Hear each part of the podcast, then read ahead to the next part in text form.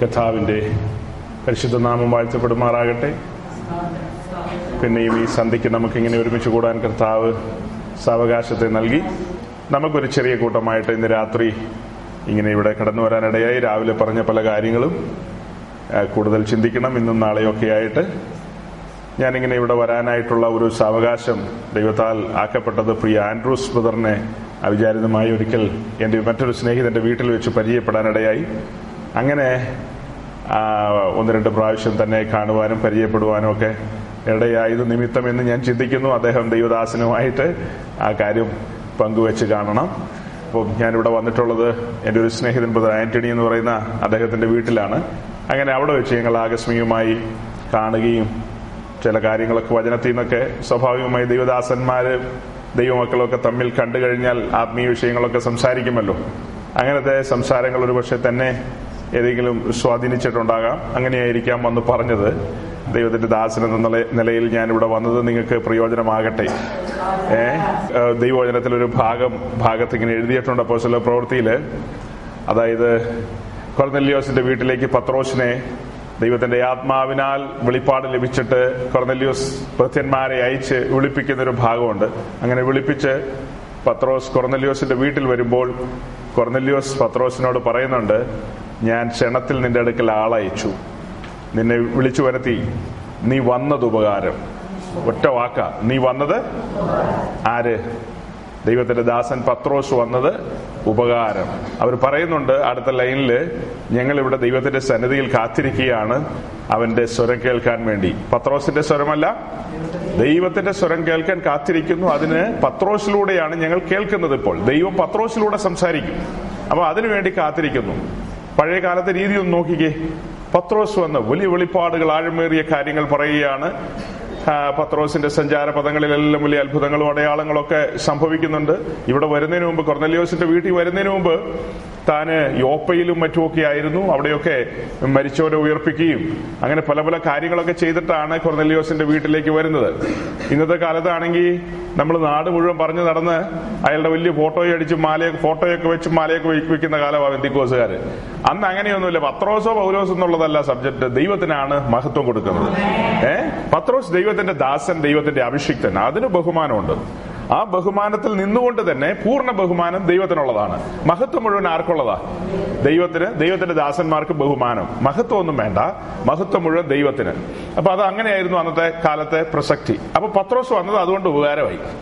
പത്രോസ് വന്നതുകൊണ്ട് ഉപകാരമായി. പത്രോസിന്റെ മനോഭാവം അതാ. ദൈവത്തിന്റെ മഹത്വം അടിച്ചു മാറ്റാൻ തനിക്ക് പ്ലാനും പദ്ധതിയും ഒന്നുമില്ല താൻ അതിനു മുമ്പ് ഇരുന്നത് ഞാൻ പറയാൻ വന്ന കാര്യത്തിന് മുമ്പ് ഒരു ആമുഖം കയറി വരികയാണ്. താന് ഈ കൊർന്നല്യോസിന്റെ വീട്ടിലേക്ക് വരുന്നതിന് മുമ്പ് ചില ദിവസങ്ങൾ അത് എത്ര ദിവസം എന്നൊന്നും എഴുതിയിട്ടില്ല ചില കാലം എന്ന് എഴുതിയിരിക്കുന്നത് ചില കാലം കടൽക്കരയിലുള്ള തോൽക്കൊല്ലനായ ഷീമോന്റെ വീട്ടിൽ പാർക്കുകയാണ്.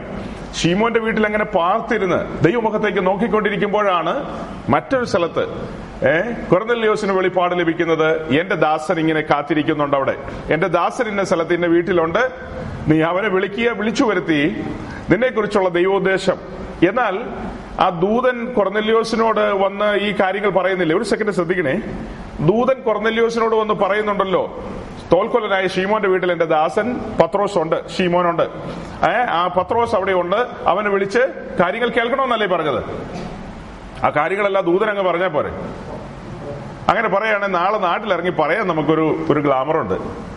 ദൂതൻ ഞങ്ങളുടെ വീട്ടിൽ വന്ന് എന്തെല്ലാം വെളിപ്പാടുകൾ പറഞ്ഞ അത്ഭുതങ്ങൾ അടയാളങ്ങൾ പല പരിപാടികൾ ചെയ്തെന്നൊക്കെ പറയാം. അങ്ങനെ വരുമ്പോൾ നമ്മുടെ റേറ്റ് കൂടും ഡിമാൻഡ് കൂടും നാട്ടിൽ മാന്യത കൂടും. പക്ഷെ ദൈവം അതിനുള്ള ഇട കൊടുത്തില്ല. ദൂതനെ അല്പം കാര്യം പറഞ്ഞിട്ട് ദൂതനെ പിൻവലിച്ചു പിന്നെ തന്റെ ദാസനെ അയച്ചു. ഏ? അപ്പൊ കുറുക്കുവഴികളൊന്നുമില്ല. ഇന്നും അങ്ങനെ തന്നെയാണ്. ചില ആൾക്കാരോട് ഇതൊക്കെ പറയുമ്പോൾ അവർ പറയുന്നത് ദൈവം നേരിട്ട് പറഞ്ഞു കഴിഞ്ഞാൽ ഞങ്ങൾ കേൾക്കാം. ദൈവം പറഞ്ഞാൽ സ്നാനപ്പെടാം. അങ്ങനെ ആരും ഈ നൂറ്റാണ്ടിൽ സ്നാനപ്പെടുമെന്ന് എനിക്ക് തോന്നുന്നില്ല. ഇന്ന് വരെ ദൈവം ആരോടും പറഞ്ഞിട്ടില്ല അങ്ങനെ സ്നാനപ്പെടാൻ. ആ കാര്യങ്ങളെല്ലാം ദൈവം തന്റെ ദാസന്മാരിലൂടെയാ പറഞ്ഞിട്ടുള്ളത്. അത് കേട്ടിട്ടുള്ളവരെല്ലാം എന്ത് ചെയ്തിട്ടുണ്ട്? ദൈവത്തെ ബഹുമാനിക്കുകയും ഭയപ്പെടുകയും ചെയ്തിട്ടുള്ളവരൊക്കെ അത് ചെയ്തിട്ടുണ്ട്. അല്ലാതെ ഒരാളുടെ വീട്ടിൽ വന്നിട്ട് അതെ നിങ്ങൾ സ്നാനപ്പെടണം കേട്ടോ. മറ്റവരോട് പറയുന്ന പോലെയല്ല നിങ്ങളോട് നേരിട്ട് വന്ന് പറയാം. അതുകൊണ്ട് സ്നാനപ്പെട്ടേക്കണം. അങ്ങനെ ഒന്നും നടക്കുന്ന കാര്യമല്ല. ഈ നൂറ്റാണ്ടിൽ നീ പെടണ്ട. പെടാനും പോകുന്നില്ല ദൈവത്തിനൊട്ട് താല്പര്യമില്ല അങ്ങനെയുള്ള കാര്യങ്ങൾ. അതുകൊണ്ട് ദൈവം തന്റെ ദാസന്മാരെ ചില കാര്യങ്ങൾ ഏൽപ്പിച്ചിട്ടുണ്ട്. ആ കാര്യങ്ങളുമായിട്ട് അവർ സഞ്ചരിക്കുന്നു. സഞ്ചരിക്കുന്ന ആ സഞ്ചാരത്തിനിടയിൽ ഇങ്ങനെ സഞ്ചരിച്ചുകൊണ്ടിരിക്കുന്നതിനിടയിൽ ദൈവത്തിന്റെ ആത്മാവ് ചിലപ്പോൾ അവരോട് പറയും ഇനി കുറച്ചു കാലം തോൽക്കൊല്ലനായ ഷീമോന്റെ വീട്ടിൽ പാർക്ക്. അവിടെ തോൽക്കൊല്ലനായ ഷീമോന്റെ വീട്ടിൽ പാർത്തുകൊണ്ടിരിക്കുമ്പോൾ ദൈവത്തിന്റെ ദാസനായ പത്രോസ് അവിടെ തിരുവചന ധ്യാനത്തിൽ അല്ലെങ്കിൽ ദൈവമുഖത്തേക്ക് നോക്കിക്കൊണ്ടിരിക്കുകയാണ്. അതിന് ഈ ഇപ്പൊ ഞാൻ ഈ പറഞ്ഞ ആ പോർഷൻ ഞാൻ ഒരു ആമുഖം പറഞ്ഞങ്ങ് വിടാം. ആ പോർഷൻ അതായത് അത് അപശല പ്രവൃത്തി പത്താം അധ്യായത്തിലെ കാര്യമാണ്. അതിനു മുമ്പുള്ള അധ്യായമാണ് ആറാം അധ്യായം. ഈ ആറാം അധ്യായത്തിൽ അപശലന്മാരെല്ലാം കൂടെ ഒരുമിച്ച് കൂടി ഒരു തീരുമാനം എടുത്തു. ഞങ്ങൾ മേശമേൽ ശുശ്രൂഷിക്കുന്നില്ല. ഏഹ് മേശമേലുള്ള ശുശ്രൂഷകൾ എന്ന് പറഞ്ഞാൽ സഭയുടെ ദൈനംദിന കാര്യങ്ങൾ മറ്റു കാര്യങ്ങൾ. ഇവിടെ പായിടണം വെള്ളം കോരണം ശുശ്രൂഷകന്മാർക്ക് ശാപ്പാടം ഉണ്ടാക്കണം മറ്റു കാര്യങ്ങളൊക്കെ അങ്ങനെ ഒത്തിരി ഒത്തിരി കാര്യങ്ങളുണ്ട്. ഒരാളെ ഇവിടുന്ന് എടുത്ത് ഒരു ഒരു ദേവദാസിനെ ഇവിടുന്ന് എടുത്ത് പിക്ക് ചെയ്ത് അടുത്തൊരു സ്റ്റോപ്പിൽ കൊണ്ട് വിടണം. അങ്ങനെ ഒത്തിരി കാര്യങ്ങൾ. അതിന് സഹായവൃന്ദം വേണം. അതിനാണ് മേശമേൽ ശുശ്രൂഷിക്കുന്നവരെ ആക്കിയത്. അതുപോലെ അവിടെ ഭക്ഷണം വിളമ്പുന്ന കാര്യങ്ങൾ ഒത്തിരി കാര്യങ്ങളുണ്ട്. അത്തരം കാര്യങ്ങൾ അതായത് നമ്മളിന്ന് പറഞ്ഞു കഴിഞ്ഞാൽ നമ്മളുടെ ഈ സഭകളുടെ ഒക്കെ തലപ്പത്തിരിക്കുന്ന ആളുകളില്ലേ ഓവർസീർ എന്ന് പറയും സൂപ്രണ്ടന്റ് എന്ന് പറയും ജനറൽ പ്രസിഡന്റ് എന്നൊക്കെ പറയും. അവർ ചെയ്യുന്ന ആ ശുശ്രൂഷ പണ്ട് കാലത്ത് ഈ മേശമേൽ ശുശ്രൂഷിക്കുന്നവരാ ചെയ്തത്. അപ്പശലന്മാരെന്ന് പറഞ്ഞാൽ കർത്താവിന് ശിഷ്യന്മാരെന്ന് പറഞ്ഞാൽ അവർ അഞ്ചു വിധ ശുശ്രൂഷകർ. അവരുടെ പരിപാടി എന്ന് പറഞ്ഞാൽ എപ്പോഴും ദൈവവചന ധ്യാനവും പ്രാർത്ഥനയും. അവരുടെ പരിപാടി എന്താ? വചനധ്യാനവും പ്രാർത്ഥനയും. അതിട്ട് സഭയെ ആത്മീയമായി നയിക്കും. അല്ലാതെ ഇന്ന് കാണുന്ന പോലെ ഇലക്ഷനും വെടിക്കെട്ടും പരിപാടിയൊന്നും ആയിട്ടല്ല അവർ നടത്തിക്കൊണ്ടിരുന്നത്. അവരെപ്പോഴും ദൈവപാതപീഠത്തിൽ ഇരിക്കുകയാണ് ഇരുന്ന് കേട്ടുകൊണ്ടിരിക്കുക. കേട്ടത് ജനത്തോട് പറഞ്ഞുകൊണ്ടിരിക്കുകയാണ്. അവർ ദൈവശബ്ദം കേൾക്കുന്നു ദൈവശബ്ദം ജനത്തിന് പങ്കുവെച്ചു കൊടുക്കുന്നു. അതായിരുന്നു അവരുടെ പരിപാടി. അല്ലാതെ വേറെ പരിപാടിക്കൊന്നും അവർ ഓടി നടക്കുന്നില്ല. അത് അവരുടെ രീതിയല്ലായിരുന്നു അന്നത്തെ കാലത്ത്. പക്ഷെ ഇന്ന് അതെല്ലാം മാറിപ്പോയി. അപ്പോ പത്രോസ് ഇവരെല്ലാം കൂടെ കൂടിയെടുത്തൊരു തീരുമാനമാണ് ഞങ്ങൾ ദൈവവചന ധ്യാനത്തിലും പ്രാർത്ഥനയിലും ഉച്ചിരിക്കാം ആ തീരുമാനപ്രകാരം തന്നെയാണ് തോൽക്കൊല്ലനായ ഷീമോന്റെ വീട്ടിലിരിക്കുമ്പോഴും കടൽക്കരയിലുള്ള ആ വീട്ടിൽ തോൽക്കൊല്ലനായ ഷീമോൻ എന്ന് പറഞ്ഞാൽ അവിടുത്തെ ഏറ്റവും പ്രമാണിയായിരിക്കും. തോൽക്കൊല്ലനായ ഷീമോൻ കടപ്പുറത്ത് താമസിക്കുന്നവൻ. അവനായിരിക്കും അവിടുത്തെ ഏറ്റവും വലിയ കോടീശ്വരൻ. ദൈവം തന്റെ ദാസന്മാരെ അയക്കുന്നത് അങ്ങനെ കോടീശ്വരനും ബാങ്ക് ബാലൻസും നോക്കിയിട്ടല്ല. തനിക്ക് ശാന്തമായി ഇരുന്ന് വചനം ധ്യാനിക്കാനും പ്രാർത്ഥിക്കാനും പറ്റിയൊരു ഇടം സ്വർഗം കണ്ടിട്ടുണ്ട്. അത് ഷീമോന്റെ വീടാണ്. അത് അതുകൊണ്ട് അങ്ങോട്ട് അയച്ചു. അവിടെ താൻ കാത്തിരുന്നു. അവിടെ കാത്തിരുന്നപ്പോൾ ദൈവം തന്റെ ദൂതനെ കൊർന്നല്യോസിന്റെ വീട്ടിൽ അയച്ച് കൊർന്നല്യോസിനോട് ബോധ്യപ്പെടുത്തി പത്രോസിനെ വിളിപ്പിക്കുകയാണ്. അതുവരെ പത്രോസ് ശാന്തമായി ഇരുന്നെന്ന് പറയാനാണ് ഞാൻ ഇത്രയും പറഞ്ഞത്. പത്രോസ് ഫോൺ വിളിച്ച് നാട്ടുകാരെ മുഴുവനും ഞാൻ ഷീമോന്റെ വീട്ടിലുണ്ട്. ഒരു മീറ്റിംഗ് തരാവോ? ഇന്നൊക്കെ അങ്ങനെയൊക്കെ ആൾക്കാർ പറയുന്നത്. അല്ലെങ്കിൽ ഞാൻ വന്നിട്ടുണ്ട് മീറ്റിംഗ് അറേഞ്ച് ചെയ്യണം. അതൊന്നുമില്ല. താൻ ശാന്തമായി കാത്തിരിക്കുകയാണ്. കാത്തിരിക്കുമ്പോൾ ദൈവാത്മാവിനാൽ പ്രേരണ ലഭിച്ചവൻ പത്രോസിനെ വിളിപ്പിക്കുന്നു. അങ്ങനെ വിളിപ്പിച്ചു പത്രോസ് വരുന്നു. വന്നാൽ അങ്ങനെ വന്നാൽ കാര്യങ്ങൾ വെളിപ്പെടും. വെളിപ്പെടുമ്പോഴാണ് ആ പറഞ്ഞ കാര്യം അന്വർത്ഥമാകുന്നത്. നീ വന്നത് ഉപകാരമായി. അല്ലെങ്കിൽ ഉപകാരമാകുമോ അല്ലെങ്കിൽ അവന് ഉപകാരമാകും വന്നവന്. ഏ? അത് പല നിലകളിലും ഉപകാരം ഉണ്ടല്ലോ അങ്ങനെ വന്നവർ രണ്ടു മൂന്ന് ദിവസം കാര്യങ്ങളൊക്കെ കൈകാര്യം ചെയ്തിട്ട് പോയാൽ അവർക്ക് ഉപകാരം ഉണ്ടാവും അവരുടെ കീശ വീർക്കും അത്രേ ഉള്ളൂ. എന്നാൽ ദൈവത്തിൽ നിന്ന് കേട്ട് ഗ്രഹിച്ച് വന്ന ഈ കാര്യങ്ങൾ പറയുക എന്ന് പറഞ്ഞാൽ വലിയ ഉത്തരവാദിത്വ സഹോദരങ്ങളെ. വലിയ ഭാരിച്ച ഉത്തരവാദിത്വമാണ്. കാരണം ജാതീയനായ കൊർന്നല്യോസിനെ വിടുവിക്കണം. അവൻ ദൈവഭക്തനാണ്. അവനൊരു പരമാർത്ഥ ഹൃദയമുണ്ട്. ദൈവത്തെ ഭയപ്പെടുന്നവനാണ്. അതൊക്കെ ശരിയാണെങ്കിലും ആ പറയപ്പെടുന്ന സമയം വരെ കൊർന്നല്യോസിന്റെ ഉള്ളിൽ വാഴുന്നത് പാപമാണ്. കൊർന്നല്യോസ് ഒരു ഭക്തനാണ്. ഒരു യഹൂദ മതാനുസാരി എന്ന നിലയിൽ ജാതീയ ബാക്ക്ഗ്രൗണ്ടിൽ നിന്ന് യഹൂദ സമ്പ്രദായങ്ങളൊക്കെ അനുവർത്തിക്കുന്നുണ്ട്. ദൈവത്തെ വിളിക്കാനൊക്കെയുള്ള ആഗ്രഹമുണ്ട്. പക്ഷേ താൻ സുവിശേഷം കേട്ടിട്ടില്ല.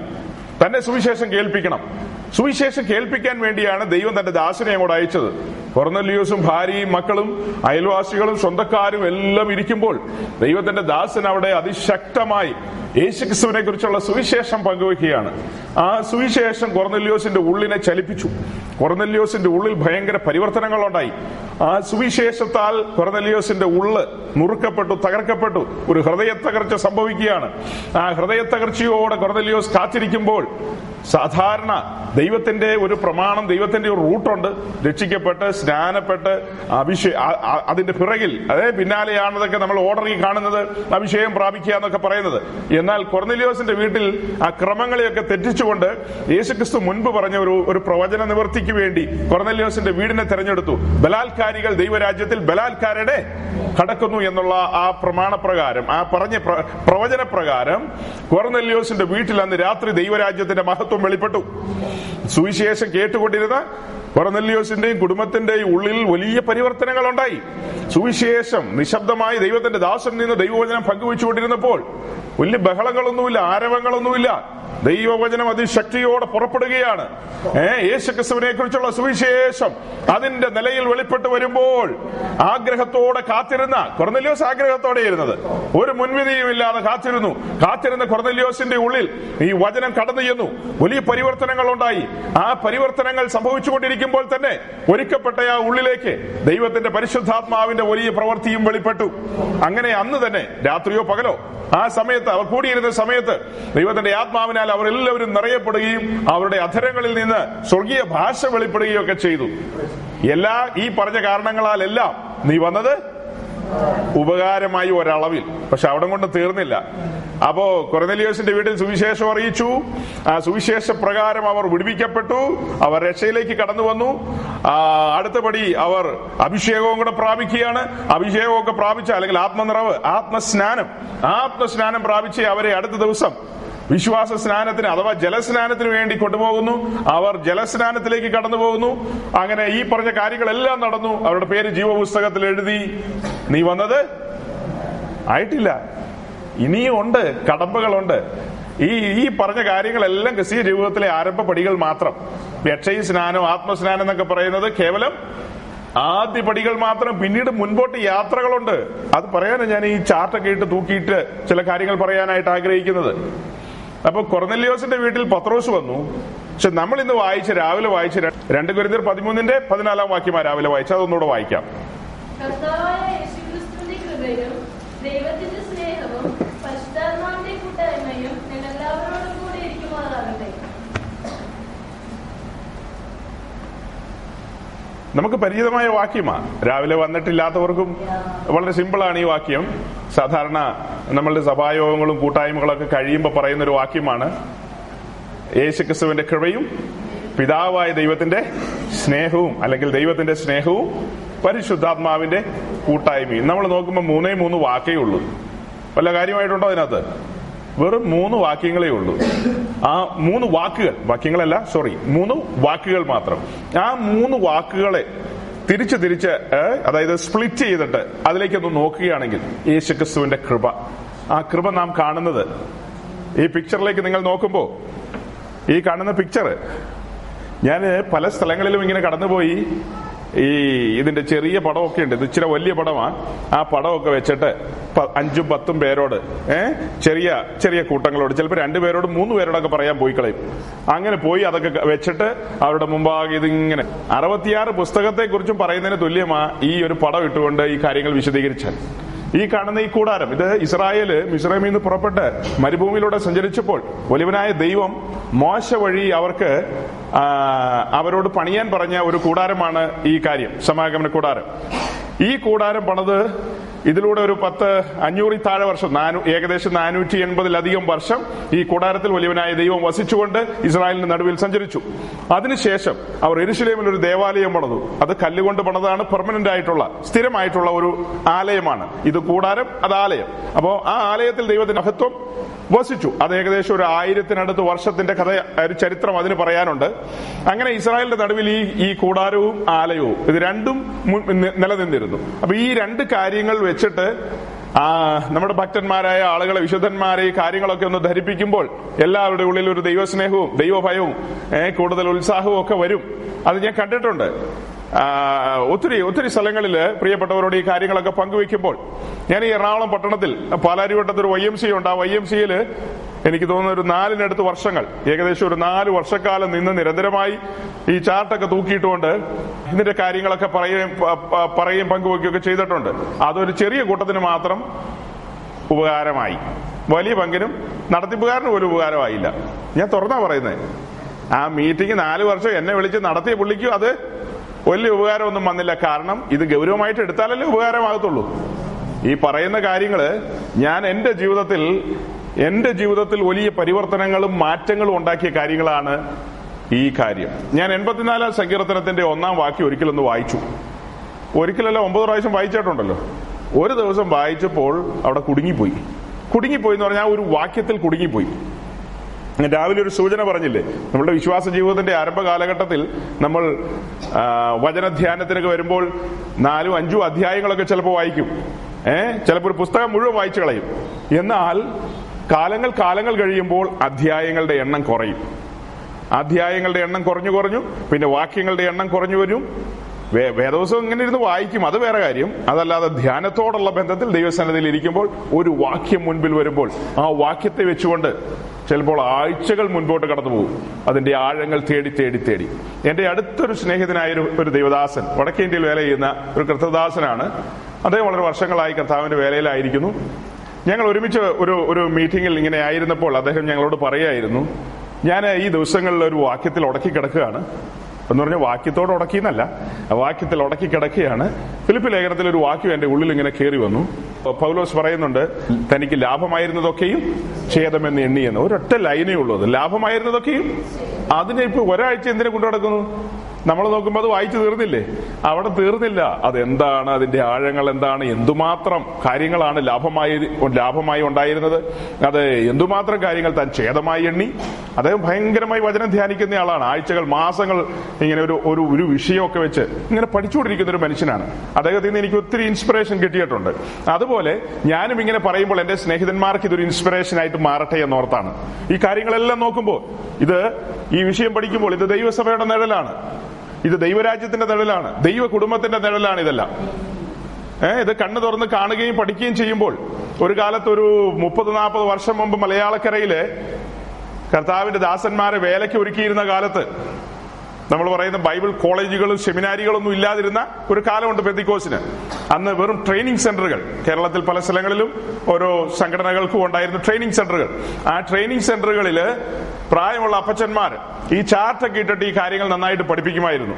ഇതൊക്കെ പഠിച്ചിറങ്ങി വന്ന ഉപദേശിമാർക്ക് ഒരു ദൈവഭയവും ഒരു ദൈവസ്നേഹവും ഏഹ് എല്ലാം ഉണ്ടായിരുന്നു. പക്ഷെ ഇന്നത്തെ കാലത്ത് യൗവനക്കാരായവര് ഏതോ കുറെ തടിച്ച പുസ്തകങ്ങളൊക്കെ വായിച്ചിട്ട് അവരുടെ തല ചീർത്തിരിക്കുകയാണ്. ആ ചീർത്ത തലയുമായിട്ട് അവർ ഓടി നടക്കുന്നു. ഞാൻ അവരുടെ കുറ്റം പറഞ്ഞതല്ല സത്യം പറഞ്ഞതാ. അപ്പൊ അങ്ങനെ അവരിങ്ങനെ ഓടിപ്പാഞ്ഞ് നടക്കുന്നത് കൊണ്ടൊന്നും വലിയ കാര്യങ്ങളില്ല. ആദ്യം ദൈവദാസനായ ഞാൻ ദൈവത്തെ ഭയപ്പെടാൻ പഠിക്കണം. ഞാൻ ദൈവത്തെ ഭയപ്പെടുന്നവനാണ്. നിങ്ങൾക്ക് മനസ്സിലാവും ഈ മനുഷ്യൻ ദൈവത്തെ ഭയപ്പെടുന്നവനാണ്. ദൈവത്തെ ഭയപ്പെടുന്ന ഒരു യോഗ്യതയല്ലേ? ആണോ? അല്ല. ദൈവത്തെ ഭയപ്പെടുക എന്ന് പറഞ്ഞാൽ ഒരു യോഗ്യത തന്നെയാണ്. സദൃശിവാക്യങ്ങൾ നമ്മൾ വായിക്കുന്ന ഒരു വാക്യമുണ്ടല്ലോ. യഹോ ഭക്തി. ആ മലയാളത്തിൽ അങ്ങനെ വായിക്കുന്നു. പക്ഷേ അത് ഇംഗ്ലീഷിൽ എഴുതിയിരിക്കുന്നത് അല്ലെങ്കിൽ ഒറിജിനൽ ടെസ്റ്റിൽ എഴുതിയിരിക്കുന്നത് യഹോ ഭയം ജ്ഞാനത്തിന്റെ ആരംഭം എന്ന ദൈവത്തെ ഭയപ്പെടണം. ദൈവത്തെ ഭയപ്പെടുന്നത് ജ്ഞാനത്തിന്റെ ആരംഭം. അപ്പോ ഇന്നത്തെ കാലത്ത് പല സഹോദരന്മാരും നമ്മളോട് പറയാറുണ്ട് പാസ്റ്ററെ എനിക്കത് മനസ്സിലാകുന്നില്ല എനിക്കൊന്നും മനസ്സിലാകുന്നില്ല. പല കാര്യങ്ങളും മനസ്സിലാകുന്നില്ലെന്ന് എല്ലാവരും പറയുന്നത് അതിന്റെ ഒരു ചെറിയ കാരണമാണ് ഞാൻ പറഞ്ഞത്. നമുക്ക് ദൈവഭയം ഇച്ചിരി കുറവാണ് വേറെ പലതിനെയും നമുക്ക് ഭയമുണ്ട്. ദൈവത്തെ എന്തില്ല? ദൈവത്തെ അത്ര കണ്ട് ഭയമില്ല. കാരണം നമ്മൾ ഒരാളോട് ഒരാളോട് പറയാണ്. ഇപ്പോ വൈകിട്ട് നമ്മളിങ്ങനെ മീറ്റിങ്ങിന് വന്നുകൊണ്ടിരിക്കുകയാണ് നമ്മളിവിടെ അടുത്തുള്ള ഒരു ജംഗ്ഷൻ. ഓക്കെ ഇങ്ങനെ ഇങ്ങനെ പറയാം. നമ്മൾ തോപ്പുംപടിയിലെത്തി. തോപ്പുംപടിയിൽ വന്ന് ഇങ്ങനെ നിൽക്കുമ്പോഴാണ് ഒരാൾ വിളിക്കുന്നത്. ആ എവിടെയാ ബ്രദറെ? അത് ഞാനിത് ഇപ്പൊ പിന്നെ ഫോട്ടോ വെച്ച് ഇങ്ങനെ പൊയ്ക്കൊണ്ടിരിക്കുക എന്ന് പറയുമ്പോ ഫോട്ടോ വെച്ച് അങ്ങോട്ട് പോകുന്നു തോപ്പുംപടി നിൽക്കുമ്പോ എന്തെന്ന് പറയും? അല്ലേ ബിസിനസ് ലോകത്തും ജോലി മേഖലകളിലൊക്കെ ഉള്ള ആളുകൾക്ക് അറിയാം ചിലപ്പോൾ സത്യം പറയാൻ പറ്റാതെ വരുമ്പോ പറയേണ്ടി വരും വന്നു പോവില്ലേ? വരില്ലേ? ഇന്ന സ്ഥലത്ത് പോയായിരുന്നോ എന്ന് ചോദിച്ചാൽ ആ വീട്ടിൽ അവർ കണ്ടായിരുന്നു ഏയ് ഞാനങ്ങും കണ്ടില്ല. കണ്ടിട്ട് വരുന്ന വഴിക്കായിരിക്കും ചോദ്യം വരുന്നത്.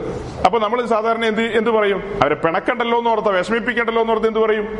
ഞാനെങ്ങും പോയിട്ടില്ല ഞാനെങ്ങും കണ്ടിട്ടില്ലെന്ന് പറയും. ആ പറയുന്ന സമയത്ത് ഉള്ളിൽ ആരിരിപ്പുണ്ട്? ആരിരിപ്പുണ്ട്? പരിശുദ്ധാത്മാവ് ഇരിപ്പുണ്ട്. പരിശുദ്ധാത്മാവ് നന്നായിട്ട് കേൾക്കുന്നുണ്ട് ചെവിക്ക് ഒരു കുഴപ്പ- കുഴപ്പമില്ല.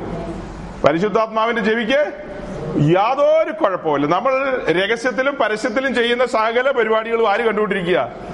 നമ്മുടെ ഉള്ളിൽ വന്നിരിക്കുന്ന പരിശുദ്ധാത്മാവ് കണ്ടുകൊണ്ടിരിക്കുകയാണ്. വീണ്ടെടുപ്പിൻ നാളിനായി നമ്മെ മുദ്രയിട്ടിരിക്കുന്ന ആരിലൂടെയാ? പരിശുദ്ധാത്മാവിലൂടെ. നമ്മുടെ വീണ്ടെടുപ്പ് കഴിഞ്ഞില്ലേ? വീണ്ടെടുപ്പ്. ഇസ്രായേലിന്റെ വീണ്ടെടുപ്പ് എന്നൊക്കെ കേട്ടിട്ടില്ലേ? ഇസ്രായേലിനും ഇസ്രായേലിനും ദൈവം എന്ത് ചെയ്തു?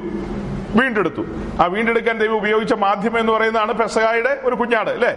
പെസകായുടെ പെസകായി ചോരത്തെളിവ് ആചരിച്ച്. അഥവാ ഒരു കുഞ്ഞാടിനെ അറുത്ത് അതിന്റെ രക്തം കട്ടിലയുടെ നെടുമ്പടിമേലും കുറുമ്പടിമേലും പുരട്ടിയാണ് അവരെ വിടുവിച്ചത് അതാണ് അവരുടെ വീണ്ടെടുപ്പിന്റെ കാര്യം നമ്മൾ ആദ്യമായിട്ട് മനസ്സിലാക്കുന്നത്. അതുപോലെ നമ്മുടെ വീണ്ടെടുപ്പ് കഴിഞ്ഞതല്ലേ? വീണ്ടെടുപ്പ് കഴിഞ്ഞു. പക്ഷെ വീണ്ടെടുപ്പിന്റെ ചില ഭാഗങ്ങളുണ്ട്. നമ്മുടെ ആത്മാവിന്റെ വീണ്ടെടുപ്പേ നടന്നിട്ടുള്ളൂ. ഇനി ശരീരത്തിന്റെയും അഥവാ ദേഹത്തിന്റെയും ദേഹിയുടെയും വീണ്ടെടുപ്പ് നടക്കേണ്ടതുണ്ട്. ആത്മാവിന്റെ വീണ്ടെടുപ്പ് നടന്ന ആ ക്ഷണം തന്നെ തൽക്ഷണം തന്നെ പരിശുദ്ധാത്മാവ് നമ്മുടെ ഉള്ളിൽ വന്നിട്ടുണ്ട്. ആത്മാവ് അകത്തിരിക്കുകയാണ്. അകത്തിരിക്കുന്ന ആത്മാവ് ഈ വീണ്ടെടുപ്പിന്റെ പൂർണതയ്ക്കും പൂർത്തീകരണത്തിനും വേണ്ടി. അത് പൂർത്തീകരിക്കപ്പെടുന്നത് കാഹളം ധനിക്കുമ്പോഴാണ് കാഹളം എന്ന് ധനിക്കുന്നോ അന്നാണ് വീണ്ടെടുപ്പിന്റെ പൂർത്തീകരണം നടക്കുന്നത്. അന്നാണ് നമ്മളുടെ ശരീരം രൂപാന്തരം പ്രാപിക്കുന്നത്. നാം ഈ മാർഗത്തിൽ വന്നെന്നോർത്ത് നമ്മുടെ ശരീരത്തിന് ഒരു മാറ്റവും ഇല്ല. രക്ഷിക്കപ്പെടുന്നതിന് മുമ്പുള്ള കയ്യും കാലും അങ്ങനെ തന്നെ രക്ഷിക്കപ്പെട്ടതിന് ശേഷമുണ്ട്. അതിന് ഒരു മാറ്റവും വരുന്നില്ല. കറുത്തത് വെളുത്തതും ആകില്ല വെളുത്തത് കറുത്തതും ആകുന്നില്ല ഒന്നുമില്ല. ഏഹ് നീളം കൂടുതലും കുറവും അങ്ങനത്തെ പരിപാടികളൊന്നുമില്ല. പിന്നെ ചിലരൊക്കെ നീളം കൂട്ടാൻ നടക്കുന്നുണ്ട്. അല്ലേ? പ്രാർത്ഥിച്ചാൽ ഒന്നര ഇഞ്ച് കർത്താവ് പൊക്കും. പ്രാർത്ഥിച്ചാൽ കേട്ടിട്ടില്ലേ അങ്ങനെ? നിങ്ങളാരും കേട്ടിട്ടില്ലേ? കർത്താവ് ഇവിടെ ഒത്തിരി കാര്യങ്ങൾ കേട്ടിട്ടില്ല. അതുകൊണ്ട് സ്തോത്രം. പലതും കേൾക്കാൻ പറ്റാത്തത് കൊണ്ട് സ്തോത്രം ഈ തോപ്പുംപടിക്ക് അപ്പുറത്തേക്ക് വന്നു കഴിഞ്ഞാൽ കൊടുങ്കാറ്റടിക്കുന്ന സ്ഥലങ്ങളാ. പുല്ല് കൊടുങ്കാറ്റുകൾ. ഇവിടെ അത്ര അടിച്ചിട്ടില്ല അല്ലേ? സാരമില്ല. ഭാഗ്യവാന്മാർ.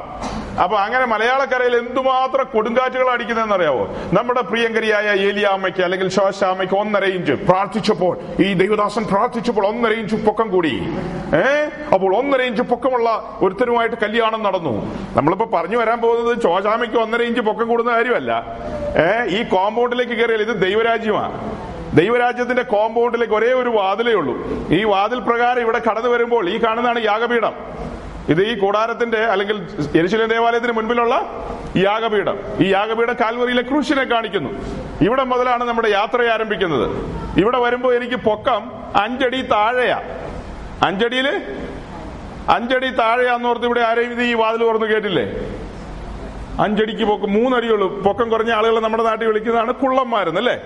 അങ്ങനെ പൊക്കം തീരെ കുറഞ്ഞ ഒരാൾ ഇവിടെ കടന്നു വരുമ്പോൾ ദൈവത്തിന്റെ പരിശുദ്ധാത്മാവ് പറയണം. അല്ലെങ്കിൽ ഗബ്രിയലും മീഖായലൊക്കെ കൂടി സ്വർഗത്തിൽ എന്ന് പറയാ ഇവനെ കൊണ്ട് ഒരു കാര്യമില്ല പൊക്കം കുറവല്ലേ ഇവന് സ്വർഗത്തിൽ കയറ്റണ്ടെന്ന് പറയോ?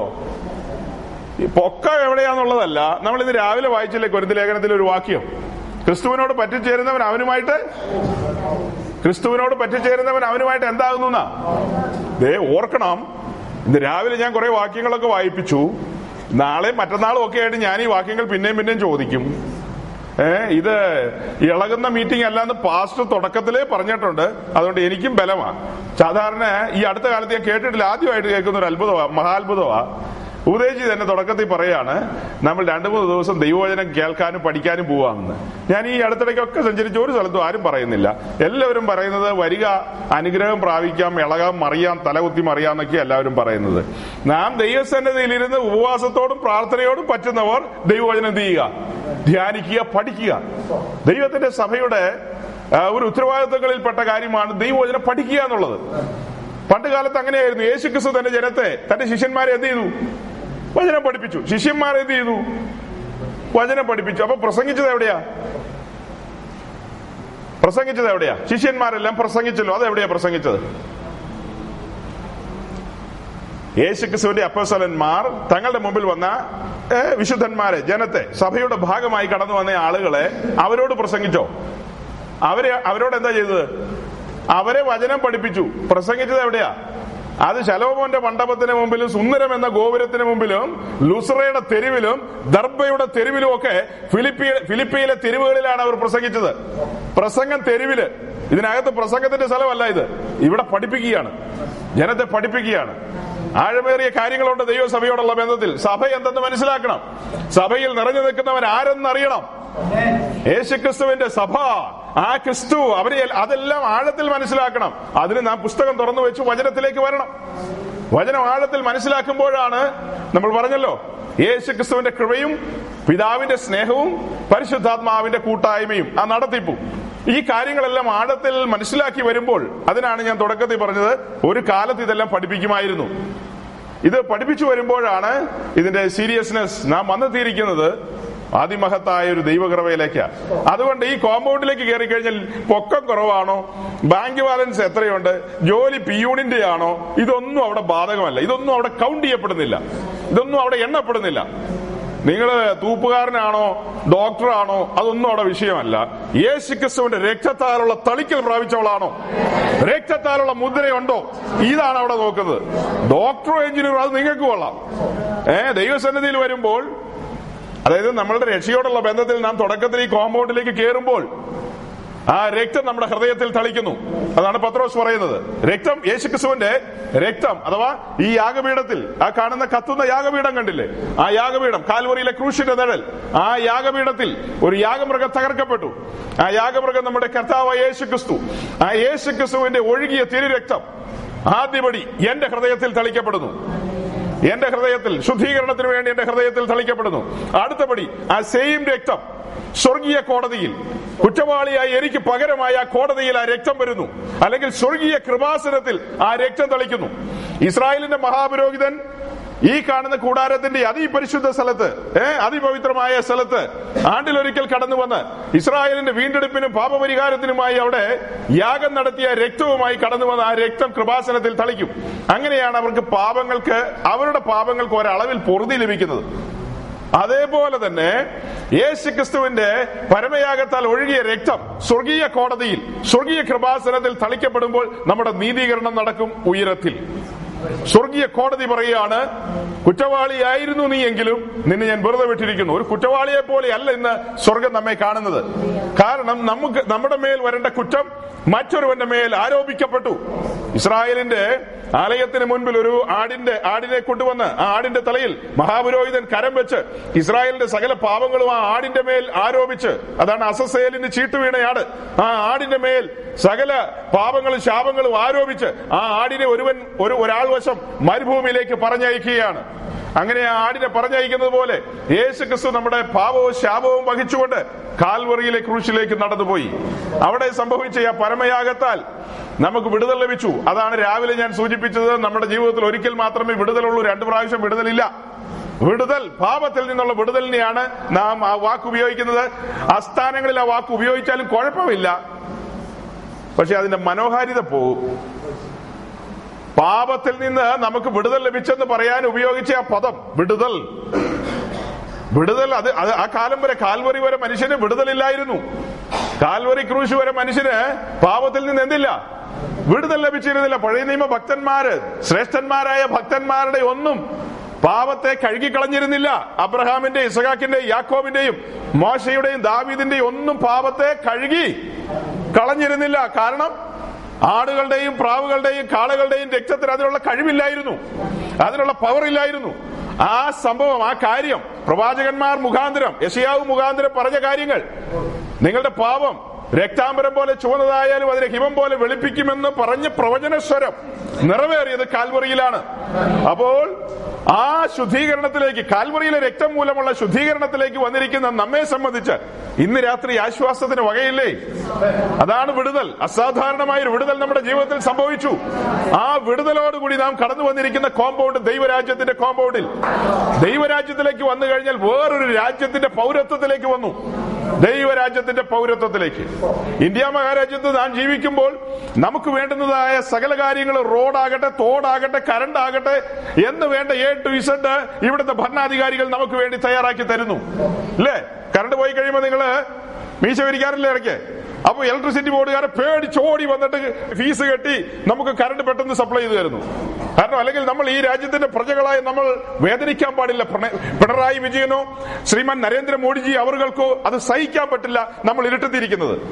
നമ്മൾ ഇരുട്ടത്തിരിക്കുന്ന അവർക്ക് സഹിക്കാൻ പറ്റുമോ അവർക്ക് സഹിക്കാൻ പറ്റാത്തതുകൊണ്ട് വേഗം ജോലിക്കാരെ വിട്ടിട്ട് ഏ ലൈനൊക്കെ ക്ലിയർ ചെയ്യുന്നു. നമ്മൾ കുണ്ടും കുഴിയുള്ള റോഡിലൂടെ നടക്കുമ്പോൾ അവരുടെ ഹൃദയം വേദനിച്ചുകൊണ്ട് അവർ വേഗം റോഡ് റോളർ അയച്ച് ടാറിട്ട് റോഡെല്ലാം തയ്യാറാക്കി തരികയാണ്. വെള്ളം കുടിക്കാനില്ലാതെ വരുമ്പോൾ ജപ്പാൻ കുടിവെള്ള പദ്ധതിയിലൂടെ നമുക്ക് വെള്ളം നമ്മുടെ വീടിന്റെ മുമ്പിൽ കൊണ്ടുവന്ന് തരുന്നു. ഇതൊക്കെ ഇവർ ചെയ്യുന്നുണ്ടെങ്കിൽ ദൈവരാജ്യത്തിന്റെ പ്രജകളായ നമുക്ക് വേണ്ടി ദൈവം ഒന്നും ചെയ്യത്തില്ലേ? വെറുതെ സ്വോത്രം പറയരുത്. ഉള്ളതാണോ? പക്ഷെ കർത്താവ് കൂടെ കൂടെ ഇനി പറയുന്നുണ്ട് നിങ്ങൾ എന്തിനാ വിചാരപ്പെടുന്നതെന്ന്? നിങ്ങൾ സ്വോത്രമൊക്കെ പറഞ്ഞ ശരി. ഇന്ന് രാത്രി എന്തെല്ലാം കാര്യത്തിൽ വിചാരപ്പെട്ടായിരിക്കുന്നത് വിചാരപ്പെടരുതെന്ന് മഹാരാജാവ് അതായത് ആ രാജ്യത്തിന്റെ രാജാവ് പലവട്ടം പറഞ്ഞിട്ടുണ്ട്. ഏകദേശം അഞ്ചോ ആറോ പ്രാവശ്യം പറഞ്ഞിട്ടുണ്ട്. വിചാരപ്പെടരുത്. ഏത് അധ്യായത്തിൽ? ഗിരിപ്രഭാഷണത്തിൽ അതിന്റെ തുടക്കത്തിൽ മത്തായി അഞ്ചു ആറും ഒക്കെ എടുത്ത് പഠിക്കുമ്പോൾ അവിടെ വ്യക്തമായി പറഞ്ഞിട്ടുണ്ട് നിങ്ങൾ എന്ത് ചെയ്യരുത്? വിചാരപ്പെടരുത്. വിചാരപ്പെടരുത് കൂടെ കൂടെ കൂടെ കൂടെ പറയുന്നുണ്ട്. എന്നിട്ട് അതിന്റെ ഏറ്റവും ഒടുവിലേക്ക് വന്നപ്പോൾ ആറാം അധ്യായത്തിന്റെ ഒടുവിലേക്ക് വന്നപ്പോൾ ഒരു വാക്ക് ഇങ്ങനെ പറഞ്ഞു. നമ്മൾ കേട്ടിട്ടുള്ള വാക്ക്. മുമ്പേ അതോടുകൂടെ? അതോടുകൂടെ? ഇതൊക്കെ എന്നാണോ? സകലെന്നാണോ പറഞ്ഞേ? ഓക്കെ. സാധാരണ കേൾക്കുന്ന എങ്ങനെയാണെന്നറിയാമോ അതോടുകൂടെ സകലതും കിട്ടുമെന്ന്. ഏത്? അങ്ങനെയാണെങ്കിൽ ഇവിടെ ഈ എന്നാ ഈ വേമ്പനാട് കയ്യിൽ കിടക്കുന്ന ഇന്ത്യ ഗവൺമെന്റിന്റെ പടക്കപ്പലൊക്കെ നമുക്ക് കിട്ടുമോ സകലത് എന്ന് പറഞ്ഞാൽ എല്ലാം വരില്ലേ? നമുക്ക് ആവശ്യമുള്ള കാര്യങ്ങളാണ് നമുക്ക് കിട്ടാൻ പോകുന്നത്. ആവശ്യമില്ലാത്ത കാര്യങ്ങൾ നമുക്ക് ആവശ്യമുണ്ടോ? നമുക്ക് ഈ മരിയാത്രയിൽ മുൻപോട്ട് പോകുമ്പോൾ ആവശ്യമുള്ള എസെൻഷ്യൽ ആയിട്ടുള്ള കാര്യങ്ങൾ നമുക്ക് ലഭിക്കും.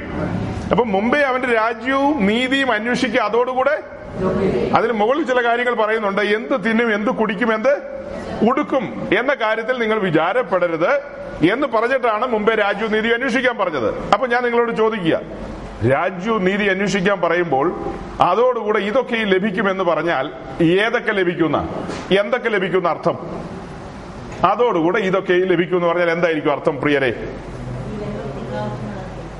അതിന് മുകളിൽ പറയുന്ന വാക്യം അല്ലെങ്കിൽ ആറാം അധ്യായത്തിന്റെ മൊത്തം പദ ആറാം അധ്യായത്തിൽ മൊത്തം കാണുന്ന കാര്യം എന്ത് തിന്നും എന്ത് കുടിക്കും എന്ത് ഉടുക്കുമെന്ന് വിചാരപ്പെടരുത്. ഈ വാക്യം നമ്മൾ ധാരാളം കേട്ടിട്ടുള്ളതാണ്. കൺവെൻഷൻ സ്റ്റേജുകളിലും വേദികളിലും ഉപവാസ പ്രാർത്ഥനകളിലൊക്കെ കേട്ടിട്ടുള്ളതാണ്.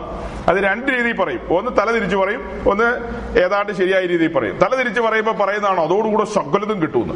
എന്നാൽ ഇച്ചിരി മാന്യന്മാരായ പ്രസംഗികൾ പറയും അങ്ങനെയൊന്നും പറയാൻ പാടില്ല. ആ പാരഗ്രാഫ് നോക്കണം അതിന്റെ കോണ്ടസ്റ്റ് നോക്കണം എന്നിട്ട് വേണം പറയാൻ. അപ്പൊ അവിടെ നോക്കുമ്പോൾ കാണുന്ന എന്ത് തിന്നും എന്ത് കുടിക്കും എന്നൊക്കെയുള്ള കാര്യങ്ങളാണ്. അപ്പൊ മുമ്പേ രാജ്യവും നീതി അന്വേഷിച്ചു കഴിഞ്ഞാൽ എന്ത് കിട്ടും? മുകളിൽ പറഞ്ഞ എന്ത് തിന്നും? എന്ത് കുടിക്കും? എന്തുടുക്കും എന്ന കാര്യം അതല്ല. അതാണോ അതിന്റെ അർത്ഥം? അതാണോ നിങ്ങൾ വിചാരിച്ചല്ലേ പറഞ്ഞു വന്നപ്പോ. അതൊന്നുമല്ല. അത് അങ്ങനെയാണ് നമ്മുടെ സ്റ്റാൻഡേർഡ് പ്രീച്ചേഴ്സ് എല്ലാം പഠിപ്പിച്ചു വെച്ചിരിക്കുന്നത്. മുഴു ലോകത്തെ പ്രസംഗകർ അങ്ങനെ പഠിപ്പിച്ചു വെച്ചിരിക്കുന്നത്. അങ്ങനെ പറഞ്ഞു കഴിഞ്ഞാൽ ഒരു വൈരുദ്ധ്യം വരും. അതായത് വേദവസം നമ്മളൊരു വാക്യം എടുത്ത് അതായത് ഉപദേശം സ്ഥാപിക്കുമ്പോൾ പറഞ്ഞു വരുമ്പോൾ വേറെ സൈഡിൽ നിന്ന് നമ്മുടെ നേരെ ഇങ്ങനെ ഇങ്ങനെ വിരൽ ചൂണ്ടി വരരുത്. ഇങ്ങനെ അവിടെ നിന്ന് ചൂണ്ടി വരുമ്പോൾ അത് ക്ലിയർ ചെയ്യുമ്പോൾ വേറെ സൈഡിൽ നിന്ന് വരരുത്. നാല് സൈഡും അടച്ച് ഉറപ്പിച്ചിട്ട് വേണം ഒരു കാര്യം പറയാൻ. അപ്പൊ നമ്മൾ പറയാണ് മുകളിൽ എഴുതിയിരിക്കുന്ന എന്ത് തിന്നു എന്ത് കുടിക്കൂ എന്നാന്ന് പറഞ്ഞു കഴിഞ്ഞാൽ ഒബ്ജക്ഷൻ പറയും. ഇവിടുത്തെ ഹിന്ദുക്കളും മുസ്ലിങ്ങളും വേദോസം വായിച്ചു കഴിഞ്ഞാൽ അവർ നമ്മളോട് ഒബ്ജക്ഷൻ പറയും. തടസ്സവാദം ഉന്നയിക്കും. അങ്ങനെ പറഞ്ഞാൽ എങ്ങനെ ശരിയാവും ചോദിക്കും. ആ ചോദ്യത്തിന് മറുപടി കൊടുക്കാൻ പറ്റുമോ?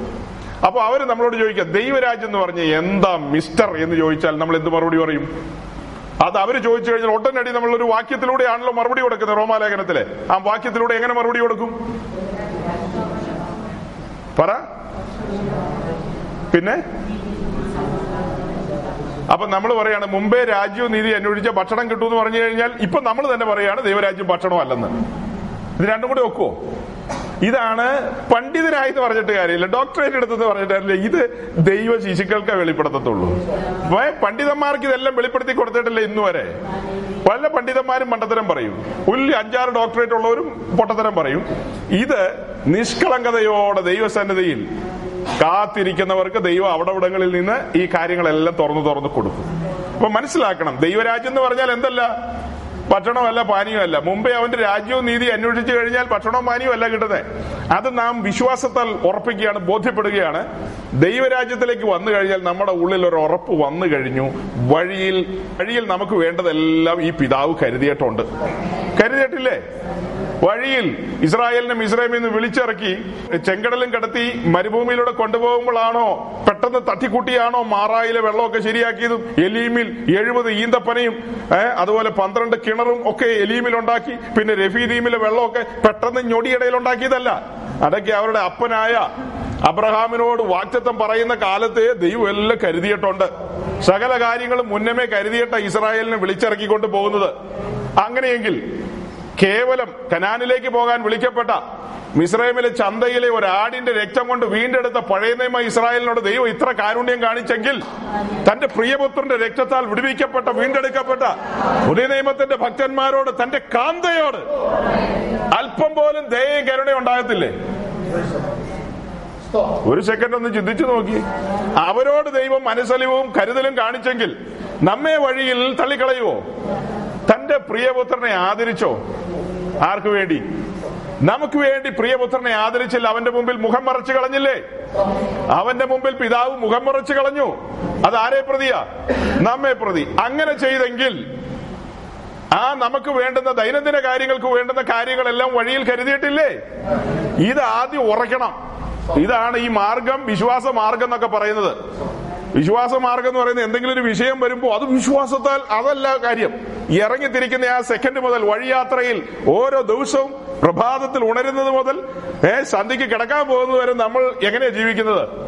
എന്റെ നീതിമാൻ വിശ്വാസത്താൽ ജീവിക്കണം. ഇസ്രായേലിനോട് പറഞ്ഞത് എന്താ ഇസ്രായേലിൽ നിന്ന് വിടുവിക്കപ്പെട്ടു ചെങ്കടൽ കടന്ന് മരുഭൂമിയിലേക്ക് വന്നപ്പോ പറയാണ് ഇനി നിങ്ങൾ ജീവിക്കുന്നത് അപ്പം കൊണ്ട് മാത്രമല്ല എന്റെ വായിൽ നിന്ന് വരുന്ന സകല വചനം കൊണ്ടു. അതിന്റെ അർത്ഥം വിശ്വാസവും അങ്കുരിക്കുന്നത് വിശ്വാസം വെളിപ്പെടുന്ന എവിടുന്ന? ക്രിസ്തുവിന്റെ വചനത്തിൽ നിന്ന്. അപ്പോ ഇനി നിങ്ങൾ ജീവിക്കുന്നത് എന്റെ വചനത്തിലൂടെ ഉളവാകുന്ന വിശ്വാസത്താൽ. ഈ വചനം നമ്മുടെ ഉള്ളിലേക്ക് വന്നപ്പോൾ നമുക്ക് പ്രാഥമികമായി ഉള്ളിൽ ഒരു ബോധ്യം വന്നു. ഇനി ഞാൻ ജീവിക്കേണ്ട കാര്യമില്ല. നമ്മൾ രാവിലെ ഒരു വാക്യം വായിച്ചില്ലേ? ഇനി ഞാൻ ജീവിക്കുന്നത് എനിക്ക് വേണ്ടിയിട്ട് ഞാനല്ല ജീവിക്കുന്നത് പകരം ആരാ ജീവിക്കുന്നത്? ക്രിസ്തു എന്നിൽ ജീവിക്കുന്നു. അപ്പോ ക്രിസ്തു എന്നിൽ ജീവി ജീവിക്കുന്നെങ്കിൽ ഞാൻ ക്രിസ്തുവിൽ മറഞ്ഞിരിക്കുകയാണ് ഞാൻ ക്രിസ്തുവിൽ വിശ്രമിക്കുകയാണ്. ഞാൻ ക്രിസ്തുവിൽ വിശ്രമിക്കേണ്ടതിന് പകരം യശയാവ് മുപ്പതിന്റെ പതിനഞ്ച് വായിച്ചേ. ആ.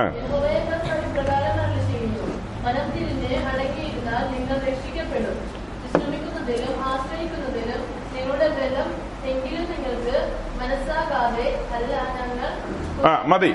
അവിടെ വായിച്ച ഒരൊറ്റ ലൈൻ പറയാനാണ് ഞാനിത് വായിപ്പിച്ചത്. വിശ്രമിക്കുന്നതിലും ആശ്രയിക്കുന്നതിലുമല്ലോ ഇസ്രായേലിന്റെ അഥവാ പഴയ നിയമം ഇസ്രായേലിന്റെ ബലം എന്നാ വായിച്ചത്. യശയാവ് അതാ പറഞ്ഞത്. വിശ്രമിക്കുന്നതിലും ആശ്രയിക്കുന്നതിലുമല്ലോ അവരുടെ ബലം. അങ്ങനെയെങ്കിൽ ക്രിസ്തുവിൽ വിശ്രമിക്കുന്നതിലും ആശ്രയിക്കുന്നതിലുമല്ലോ പുതിയ നിയമ സഭയാം കാന്തയുടെ മണവാട്ടി സഭയുടെ ബലം പിന്നെ എന്താ? ക്രിസ്തുവിൽ മറിഞ്ഞിരിക്കുക ക്രിസ്തുവിൽ വിശ്രമിക്കുക. സങ്കീർത്തനം നാൽപ്പതിന്റെ അഞ്ചും കൂടെ വായിച്ചേ. സങ്കീർത്തനം നാൽപ്പതിന്റെ അഞ്ച്. ഞാൻ ഈ വാക്യങ്ങൾ എന്തിനാ വായിപ്പിക്കുന്നതെന്നറിയാവോ നമ്മൾ ഈ വിചാര വിചാര ലോകത്തു നിന്നൊക്കെ ഒന്ന് സ്വാതന്ത്ര്യം പ്രാപിക്കണം. അങ്ങനെയൊക്കെ വന്നു കഴിയുമ്പോഴാണ് കനമേറിയ കാര്യങ്ങൾ പറയണം. ഈ കനമേറിയ കാര്യങ്ങളൊക്കെ ഉള്ളിൽ കയറണമെങ്കിൽ വിചാരങ്ങളിൽ നിന്നെല്ലാം സ്വാതന്ത്ര്യം പ്രാപിക്കണം. ആ.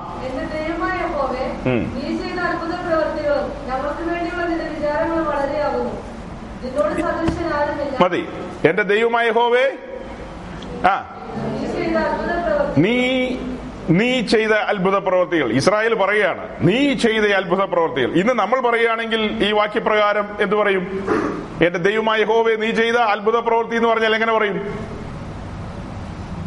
ഞങ്ങൾ ഈ പെന്തിക്കോസി വന്നതിന് ശേഷം ഉടുതുണിക്ക് മറുതുണിയില്ലാതെ കഷ്ടം സഹിച്ചിങ്ങനെ പോകുമ്പോഴാണ് പെട്ടെന്ന് ഞങ്ങളുടെ മോളെ കുവൈറ്റിലേക്ക് കൊണ്ടുപോയത്. ഓ നീ ചെയ്ത വിടുതൽ ഓർക്കുമ്പോൾ. ഏ അത് അങ്ങനെ പറഞ്ഞാലേ ശരിയാവുള്ളൂ.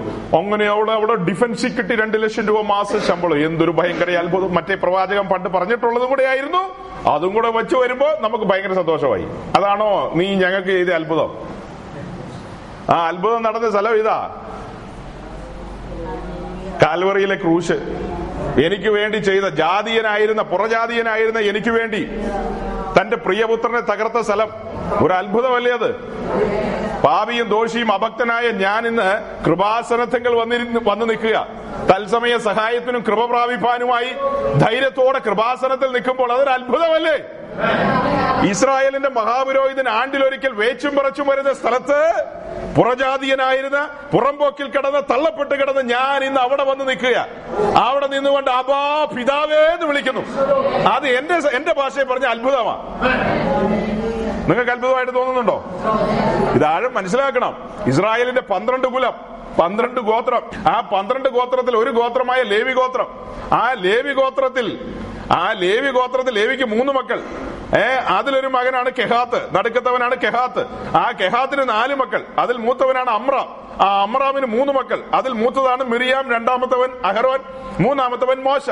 അതിൽ രണ്ടാമൻ രണ്ടാമത്തെ പേര് പറഞ്ഞ അഹ്റോൻ ഏ ആ അഹറോനും അഹറോന്റെ പുത്രന്മാർക്കും മാത്രമേ ഈ കൂടാരത്തിനകത്തേക്ക് പ്രവേശനമുള്ളൂ. ലേവികുലത്തിലുള്ള എല്ലാവർക്കും ഇല്ല. ലേവികുലത്തിലുള്ള എല്ലാവരും ചുറ്റും നിൽക്കും. അഹ്റോനും പുത്രന്മാരും. പുത്രന്മാർക്കും കടന്നു വരാൻ പറ്റത്തില്ല. അവിടെ അഹ്റോന് മാത്രമേ അതിപരിശുദ്ധ സ്ഥലത്ത് വരാൻ പറ്റത്തുള്ളൂ. പുത്രന്മാർ വിശുദ്ധ സ്ഥലത്ത് കടന്നു വരും. ആ സ്ഥാനത്ത് ഇന്ന് അന്ന് പുറ ജാതികളായിരുന്നു നമ്മൾ വളരെ പുറത്ത്. വെളിയിൽ നമുക്ക് ഇതിനോടൊന്നും അടുക്കാൻ പറ്റത്തില്ല. അങ്ങനെ ദൂരെ കടന്ന് നമ്മൾ ദൂരസ്ഥർ എന്നാണ് എഫ് എസ് ലേഖനം നമ്മെ വിളിക്കുന്നത്.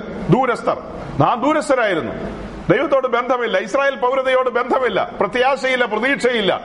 ഏ യാതൊന്നുമില്ലാതെ കിടന്നവർ ഒരു കൂട്ടം ആൾക്കാർ തള്ളപ്പെട്ട് കിടന്നവർ ത്യജിക്കപ്പെട്ട് കിടന്നവർ നാശകരമായ കുഴിയിലും കുഴഞ്ഞ ചേറ്റിലും കുഴഞ്ഞു കിടന്ന നമ്മേ അവിടെ നിന്ന് വിടുവിച്ചു ഉയർത്തി. എവിടെ കൊണ്ടുവന്നു? എവിടെ? ഉറപ്പുള്ള പാറമേൽ. അതാണ് ക്രിസ്തു എന്ന പാറമേൽ. ഉറ- ഉറ- ഉറപ്പുള്ള പാറമേൽ.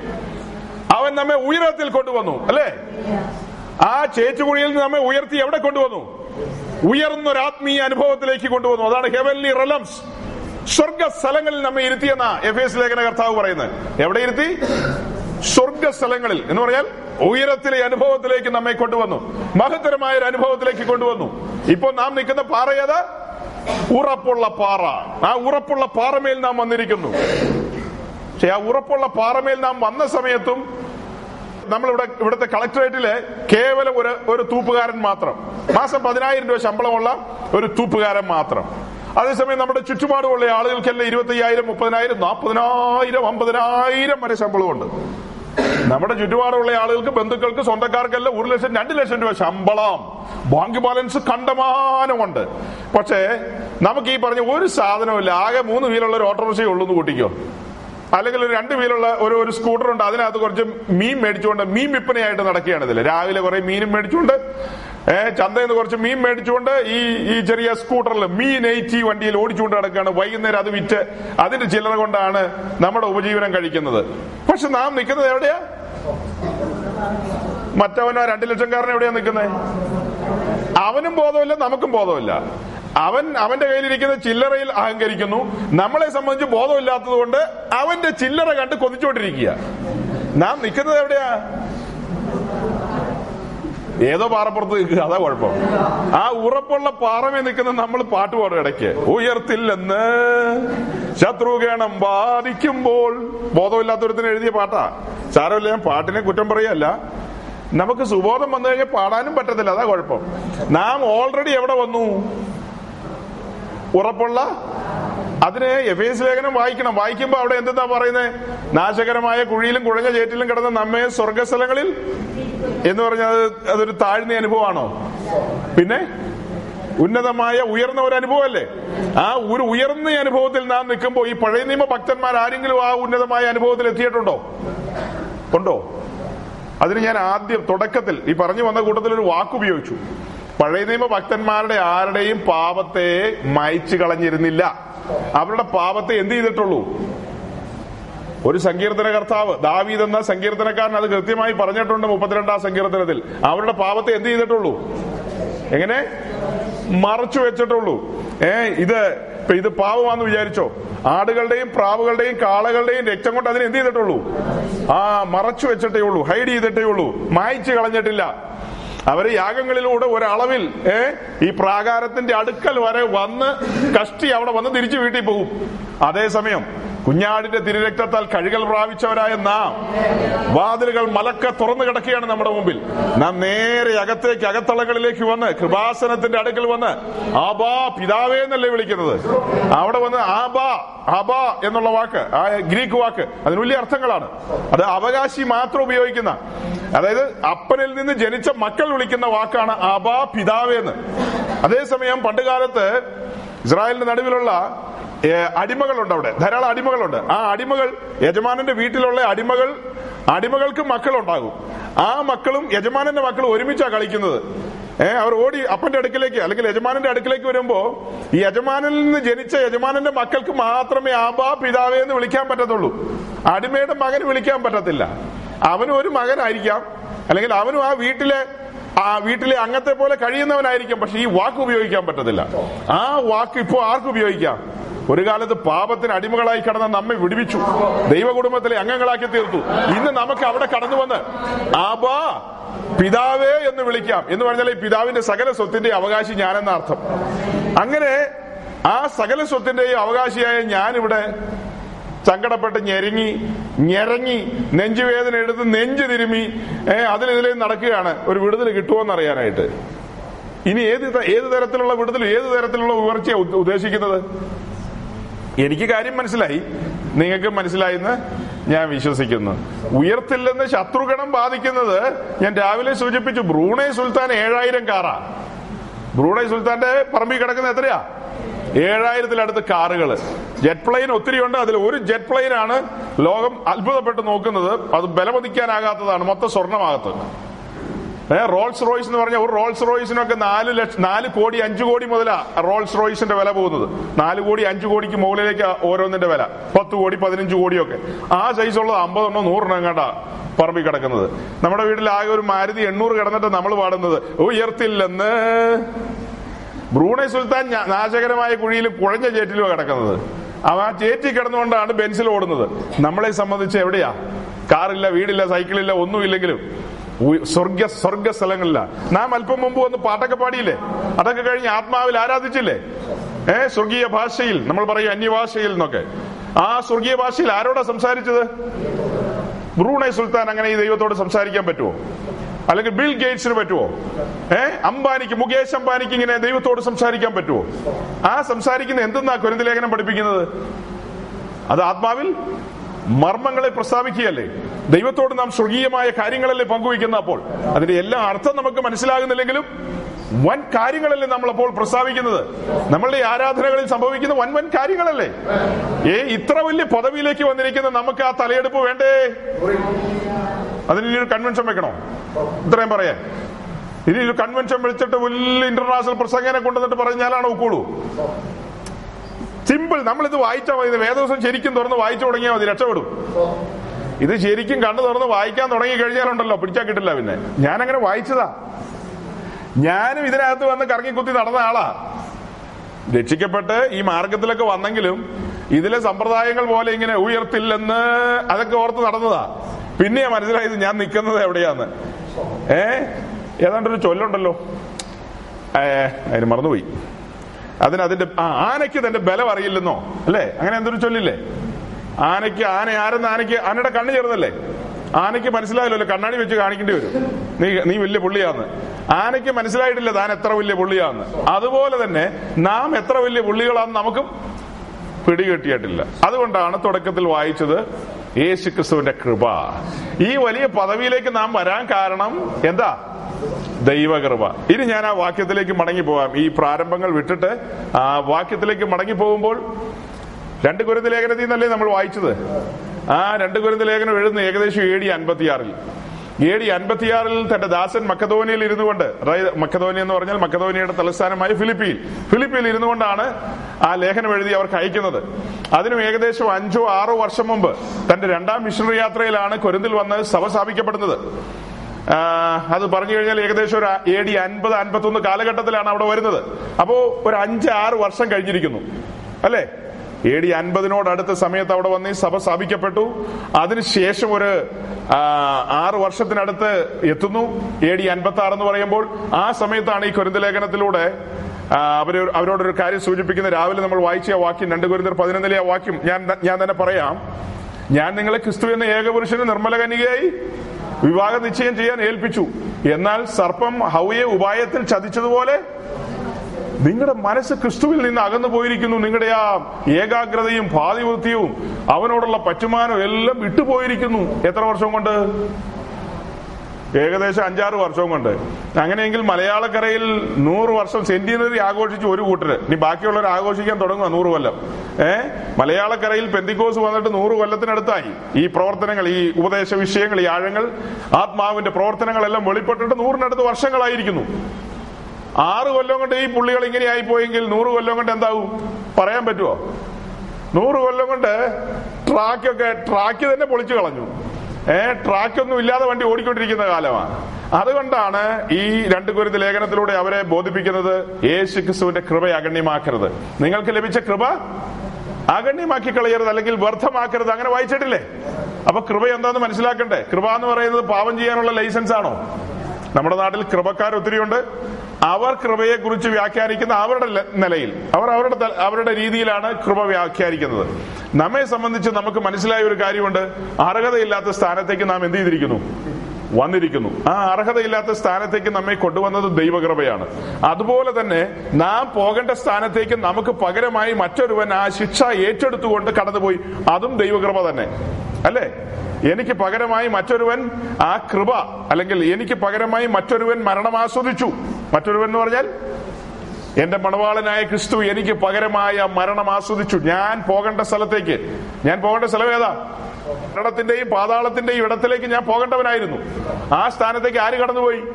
യേശു ശിക്ഷ ഏറ്റുവാങ്ങിക്കൊണ്ട് അവിടേക്ക് അവൻ കടന്നുപോയി. എനിക്ക് പകരക്കാരനായി. ഞാൻ തീയിലേക്ക് നടന്നു പോകേണ്ടവനായിരുന്നു. ഞാൻ തീയിലേക്ക് നടന്നു പോയിക്കൊണ്ടിരിക്കുകയായിരുന്നു. അങ്ങനെ പോയിക്കൊണ്ടിരുന്ന എന്നെയാണ് അവൻ കൈപിടിച്ച് പുറത്തേക്ക് കൊണ്ടുവന്നിട്ട് താൻ തന്നെ അതിലേക്ക് നടന്നുപോയി ആ ശിക്ഷ എനിക്ക് പകരം ഏറ്റെടുത്തത്. അത് കൃപയല്ലേ? അപ്പൊ അതുകൊണ്ടാണ് ഈ രണ്ട് കുരുന്ന ലേഖനം വായിച്ച് അവസാനിപ്പിക്കുമ്പോൾ ഇങ്ങനെ പറയുന്നത് യേശു ക്രിസ്തുവിന്റെ കൃപയും. അതിന് ഞാൻ രാവിലെ തന്ന സൂചന ഓർക്കുന്നുണ്ടോ? കുരുന്ത് പട്ടണം മ്ലേച്ഛതയുടെ പട്ടണമാണ്. കൊരിന്ത് എന്ന് പറയുന്ന ലോകത്തിലെ ആ കാലഘട്ടത്തിൽ ഏറ്റവും വലിയ മ്ലേച്ഛതയുടെ പട്ടണം. വിഗ്രഹാരാധികളുടെ നാട്. റോമൻ പ്രൊവിൻസ് റോമക്കാർ ഭരിക്കുന്ന കാലം. യേശുക്രിസ്തുവിന്റെ സുവിശേഷത്തിനോ സഭയ്ക്കോ അപ്പശ്വലന്മാർക്കോ ഒന്നും യാതൊരു ബഹുമാനവും സ്വീകാര്യവും ഇല്ലാത്ത കാലം. പരസ്യമായിട്ട് അവർക്ക് കൂടാൻ കഴിയാത്തൊരു കാലം. രഹസ്യത്തിലാണ് കൂടിവരവുകളെല്ലാം അന്നത്തെ കാലത്ത്. പരസ്യമായി പല കാര്യങ്ങളും ബുദ്ധിമുട്ടാണ്. ഇവരെ ഇവരെ കണ്ടു കഴിഞ്ഞാൽ ആളുകൾ നിന്ദിക്കുകയും പഴിക്കുകയും ദൂഷിക്കുകയും ഒക്കെ ചെയ്യുന്ന ഒരു കാലം. അങ്ങനെ കുരന്തിലുള്ള വിശുദ്ധന്മാർ ഒരുമിച്ച് കൂടി അവർ ദൈവത്തെ ആരാധിക്കുകയും സ്തുതിക്കുകയും ഒക്കെ ചെയ്ത് മുൻപോട്ട് പോകുമ്പോൾ ഞാൻ ഭാവന പറഞ്ഞു രാവിലെ. അവരുടെ ഒരു കൂടിവരവിന്റെ നടുവിൽ രാവിലെ എട്ട് മണിയോ ഒൻപത് മണിയോ പത്ത് മണിക്കോ തുടങ്ങിയ ആ കൂട്ടായ്മ. ഏഹ് അതെങ്ങനെ പോയി? കടന്നുപോയി. പന്ത്രണ്ടേ മുക്കാലും നമ്മൾ പറയുന്നത് പന്ത്രണ്ട് അമ്പത്തൊന്നിന്. അങ്ങനത്തെ പന്ത്രണ്ട് അമ്പത്തൊന്നൊന്നുമില്ല. അതങ്ങ് പോവുകയാണ്. ചിലപ്പോൾ രണ്ടു മണി മൂന്ന് മണിയൊക്കെ ആവും. അതങ്ങനെ പോയി മൂന്ന് മണിയോ നാല് മണിയോ ഒക്കെ ചിലപ്പോൾ കടന്നു പോകും കാരണം ഇവിടം വിട്ട് പോയി കഴിഞ്ഞാൽ ദുഷ്ടലോകത്തിലേക്കാണ് പിന്നെ ഇറങ്ങേണ്ടത്. കൊരിന്തെന്ന് പറയുന്ന മ്ലേച്ഛ പട്ടണത്തിലേക്ക്. അവരെ അല്പം പോലും സ്വീകരിക്കാത്ത അംഗീകരിക്കാത്ത ഒരു കൂട്ടം ജനത്തിന്റെ നടുവിലേക്ക് അവർ ഇറങ്ങിപ്പോകുന്നത്. അതുകൊണ്ട് അവർക്ക് അതിലും കൂടുതൽ ആനന്ദകരം ഇവിടെ ഇരിക്കുന്നതാ. ഇവിടെ വിശുദ്ധന്മാരുണ്ട് കൂട്ടു സഹോദരന്മാരുണ്ട് യേശുക്രിസ്തുവിനെ സ്നേഹിക്കുന്നവർ ചുറ്റുമുണ്ട്. അതുപോലെ അവരെ പിതൃതുല്യമായി സ്നേഹിക്കുന്ന അവരുടെ ആത്മീയ പിതാവായ ശുശ്രൂഷകൻ അവിടെയുണ്ട്. അവരെല്ലാം കൂടെ ഒരുമിച്ചിരിക്കുന്ന ഒരു സംഘമാണത്. ആ സംഘത്തിന്റെ നടുവിൽ എഴുന്നേറ്റ് പോകാൻ തോന്നുവോ? ദൈവദാസൻ എഴുന്നേറ്റ് പോയത് അതുകൊണ്ടല്ല കേട്ടോ. വേറെ എന്തോ കാര്യത്തിലാ ചാടിക്കരുത് തെറ്റിദ്ധരിക്കരുത് ഓക്കെ അപ്പോ അതിന്റെ നടുവിൽ നിന്ന് പന്ത്രണ്ട് അമ്പത്തൊന്നിന് എനിക്ക് വീട്ടിൽ പോകണം എന്ന് പറഞ്ഞാൽ അവർ ചാടി പോവോ? അവർക്ക് അങ്ങനെ രാവിളക്കോളം ഇരിക്കണമെന്നാണ് ആഗ്രഹം. പാടുകയും പ്രാർത്ഥിക്കുകയും ആരാധിക്കുകയും ആത്മാവിൽ ആത്മാവിന്റെ നദി അങ്ങ് ഒഴുകുക അന്നത്തെ കാലത്ത്. കയറി പോകാൻ തോന്നുവോ? നമ്മുടെ പിള്ളേരെ കളിക്കാൻ വിട്ടുക ഏഹ് കളിക്കാൻ വിട്ടിട്ട് അവരോട് നമ്മൾ ചോദിക്കുക. ഒരു പത്ത് മിനിറ്റ് കഴിഞ്ഞിട്ട് മടുത്തു എന്ന് ചോദിച്ചാൽ അവരെന്ത് പറയും? അവരൊരു നോട്ടം നോക്കും. എന്തോന്ന് വിവരക്കേടാ പറയുന്നത്? മടുത്തോന്നോ? അവർക്ക് വൈകുന്നേരം ആയാലും ചാപ്പാട് ഉച്ചത്തെ ചാപ്പാട് വേണോ? ഒന്നും വേണ്ട. അതൊന്നും വിഷയമല്ല. അവർക്ക് വെള്ളം പോലും വേണ്ട. അവർ വൈകുന്നേരം വരെ വേണേ കിടന്ന് കളിച്ചോളും. അതാണ് അവരുടെ ശിശു തുല്യമായ ചിന്ത. അതുപോലെയാണ് ആത്മാവിന്റെ നദിയിലേക്ക് വിശുദ്ധന്മാർ ഇറങ്ങിക്കഴിഞ്ഞാൽ കയറി പോകാൻ തോന്നുമോ അങ്ങനെ അങ്ങനെ ഇരിക്കുകയാണ്. ആത്മാവിൽ സഞ്ചരിക്കുകയാണ്. ഏ സ്വർഗീയ സ്വരങ്ങൾ കേട്ടുകൊണ്ടിരിക്കുകയാണ്. കൂട്ടായ്മയുടെ മാധുര്യം അനുഭവിക്കുകയാണ്. അതെല്ലാം അനുഭവിച്ചുകൊണ്ട് അതെല്ലാം കഴിയുകയാണ് കേട്ടോ. ഇപ്പൊ മണി മൂന്ന് മണി നാലു മണി ആകാൻ പോവുക അങ്ങനെ അതെല്ലാം തീരാൻ നേരത്ത് മടങ്ങിപ്പോകാൻ ഇനി സെക്കൻഡുകൾ മാത്രം. എല്ലാം കഴിഞ്ഞു. ലാസ്റ്റ് പ്രാർത്ഥനയും കഴിഞ്ഞു. അവസാനത്തെ പ്രാർത്ഥനയും പ്രാർത്ഥിച്ചു. ഇനി ദേവദാസൻ എഴുന്നേറ്റ് അവരുടെ നേരെ കരമുയർത്തിക്കൊണ്ട് ആ വാത്സല്യ പിതാവ്. അദ്ദേഹം ചെറുപ്പക്കാരനാണോ പ്രായമുള്ളവനാണോ എന്നറിയില്ല അത് പ്രായത്തിന്റെ അനുസരിച്ചല്ല. പിതൃതുല്യമായ സ്നേഹമുള്ള ഒരുവനാണ് ദൈവത്തിന്റെ ദാസൻ. അതുകൊണ്ടാണ് പിതാവ് എന്നുള്ള വാക്ക് ഞാൻ ഉപയോഗിച്ചത്. നമ്മൾ ആരെയും പിതാവ് എന്നൊന്നും കയറി വിളിച്ചേക്കരുത്. ഇത് പറഞ്ഞതിന്റെ പേരിൽ ഞാൻ ഞങ്ങളുടെ ഭാഷയിൽ ഞങ്ങളോട് തന്നെ പറയുകയാണ്. ഇത് പറയുമ്പോൾ ഞാൻ എന്നോട് തന്നെ പറയല്ലേ? ഏ? എന്നോടുള്ള ബന്ധത്തിലുള്ള എല്ലാ വിശുദ്ധന്മാരെയും പിതൃതുല്യമായ നിലയിൽ സ്നേഹിക്കണം. പിതാക്കന്മാരുടെ സ്നേഹത്തിന്റെ പ്രത്യേകത എന്താ? തെറ്റുകുറ്റങ്ങൾ കണ്ടാൽ പോലും ആ പോട്ടെ എന്ന് പറഞ്ഞ് തള്ളിക്കളയല്ല. അത് ശാസിക്കും കറക്റ്റ് ചെയ്യും. എന്നാൽ ആ സ്നേഹത്തിന് അതൊരു വാത്സല്യമുണ്ട്. ആ വാത്സല്യത്തോടുകൂടി ആ ദൈവദാസൻ അവരുടെ നേരെ രണ്ടു മൂന്ന് മണിക്കൂർ കഴിഞ്ഞു പോയി. അവസാനം അവർ പിരിയാൻ പോവുകയാണ്. പിരിഞ്ഞ് വെളിയിലേക്ക് പോകുമ്പോൾ റോമൻ വാളുകൾ കാത്തിരിക്കുന്നുണ്ട്. ഒരുപക്ഷെ കഴുത്തിന് രാത്രി പോകാം. കണ്ട ഗുഹകളിലും അവിടെ ഇവിടെയൊക്കെയാണ് കൂടിവരവുകൾ അന്നത്തെ കാലത്ത്. അങ്ങനെ വലിയ പ്രതിസന്ധികളുണ്ട് അവരുടെ മുമ്പിൽ. ക്രിസ്ത്യാനിത്ത് എന്ന് പറയുന്നത് മറൈൻ ഡ്രൈവിൽ നിന്ന് വലിയ പരിപാടി നടക്കുന്നു ഓടിപ്പോയി അവിടെ പോയി വിടുതൽ പ്രാപിക്കുന്ന അല്ല അന്നത്തെ കാലത്ത്. അന്ന് ഈ കൂട്ടത്തിലേക്ക് പോയി എന്ന് പറഞ്ഞാൽ നാട്ടുകാർ ഭ്രഷ്ട് കൽപ്പിക്കും ഏ സർക്കാർ അവരുടെ സകലതും കണ്ടുകെട്ടും. ഈ ക്രിസ്ത്യാനിത്വം എന്ന് പറഞ്ഞു കഴിഞ്ഞാൽ ഒട്ടും സ്വീകാര്യതയില്ല അന്നത്തെ കാലത്ത്. അത്ര റിസ്ക് ആണ്. ഒരുവൻ ക്രിസ്ത്യാനി ആയെന്ന് പറഞ്ഞു കഴിഞ്ഞാൽ നാട്ടിലെല്ലാവരും വിളിച്ചിട്ട് സഭാഷ് പറയോ? ഒന്നുമില്ല. പെണ്ണിനെ കെട്ടിക്കാൻ പറ്റില്ല. അതിന് കെട്ടാൻ പറ്റിയ ചെറുക്കം വേണ്ടിയെന്ന് നാട്ടുകാർ ഊരു ഊരുവിലക്ക് കൽപ്പിക്കുന്ന ഒരു കാലമാണ് അന്നത്തെ കാലത്ത്. ഈ മലയാളക്കരയിലും അങ്ങനെയൊക്കെ ഉണ്ടായിരുന്നു തുടക്കകാലത്ത്. അതുകൊണ്ട് അന്നത്തെ കാലത്ത് ആളുകൾ ചാടി ഇറങ്ങി വന്നിരുന്നില്ല. അത്യാവശ്യക്കാർ മാത്രമേ വന്നിരുന്നുള്ളൂ. ഇന്നോ? ഇന്ന് എല്ലാവരും വാതിലും മലർക്ക തുറന്നു കിടക്കുക എല്ലാം ഓടിക്കേറി വന്നിരിക്കുക. സകല ആൾക്കാരും ഇന്നത്തെ വലിയ കൺവെൻഷനുകളിലും വലിയ പരിപാടികളിലൊക്കെ ഓടി വരുന്നുണ്ട്. ഉപദേശത്തിന്റെ അതായത് എന്താ പറയാ ഈ ഇടുക്കവും ഞെരുക്കമുള്ള വാതിലൊക്കെ ഇതിനകത്തെ വാതിലുകളെല്ലാം ആൾക്കാർ എന്ത് ചെയ്തു? വിശാലമാക്കിയതുകൊണ്ട് എല്ലാവരും ഇതിനകത്തേക്ക് ഓടി വന്നിരിക്കുക ഇതൊരു നേരമ്പോക്ക് പരിപാടിയായിട്ട് മാറിപ്പോയി. ഇത് രാവിലെ നമ്മൾ പറഞ്ഞില്ലേ നിന്റെ ഹൃദയത്തിലെ ആഗ്രഹമൊക്കെയോ അവൻ നിനക്ക് നൽകട്ടെ നിന്റെ താല്പര്യമൊക്കെയോ അവൻ നിവർത്തിക്കട്ടെ. അങ്ങനെ വായിച്ചില്ലേ? നമ്മുടെ കൺവെൻഷനിലെ വാക്യം വായിക്കുന്നു. നിന്റെ ഹൃദയത്തിലെ ആഗ്രഹമൊക്കെ അവൻ നിനക്ക് നൽകട്ടെ നിന്റെ താല്പര്യമൊക്കെ അവൻ നിവർത്തിക്കട്ടെ എന്നുള്ള വാക്യം ഒരാൾ മൈക്കിലൂടെ ഉച്ചത്തിൽ വായിക്കാൻ പറയുമ്പോൾ വായിച്ചു. അത് കേട്ട ഒരുവൻ വെളിയിൽ നിന്ന് ആഹാ അങ്ങനെയാണോ? എന്നാ ശരി അകത്ത് കയറി വന്നിരിക്കാം. അവൻ അകത്ത് കയറി വന്നപ്പോ അവന്റെ ഇട്ടപ്രകാരമുള്ള പ്രസംഗമാണ് നടക്കുന്നത്. അവന്റെ ആഗ്രഹവും ഇട്ടങ്ങളും എന്തെല്ലാമാണോ അതെല്ലാമാണ് പ്രസംഗി പറയുന്നത്. പിന്നെ അവൻ ഈ കൂട്ടത്തിൽ നിന്ന് പോവോ? പിന്നെ അവൻ ഇതിൽ നിന്ന് പോവും ഇങ്ങനെയുള്ള കൂട്ടത്തിൽ നിന്ന് ആ അവനോട് സ്നാനപ്പെടാൻ പറയണ്ട. അതിനു മുമ്പ് അവൻ പറയും ഞാൻ നിങ്ങളുടെ കൂട്ടത്തിൽ കൂടിയേക്കാന്ന്. എല്ലാ ആഗ്രഹവും നടക്കുമെങ്കിൽ പിന്നെ ഇനി എങ്ങോട്ട് പോകാനാ? പക്ഷെ അതേസമയം നമ്മൾ പഠിപ്പിക്കുന്നത് എങ്ങനെയാ? ഇതിലേക്ക് വരുമ്പോ പ്രിയ മകനെ പ്രിയ മകളെ നിന്റെ ആഗ്രഹങ്ങളും ഇഷ്ടങ്ങളെല്ലാം എവിടെ അടിയറ പറയണം? അപ്പോ ചില പ്രവൃത്തി പതിനാലിന്റെ പതിനാറ് വായിച്ച്.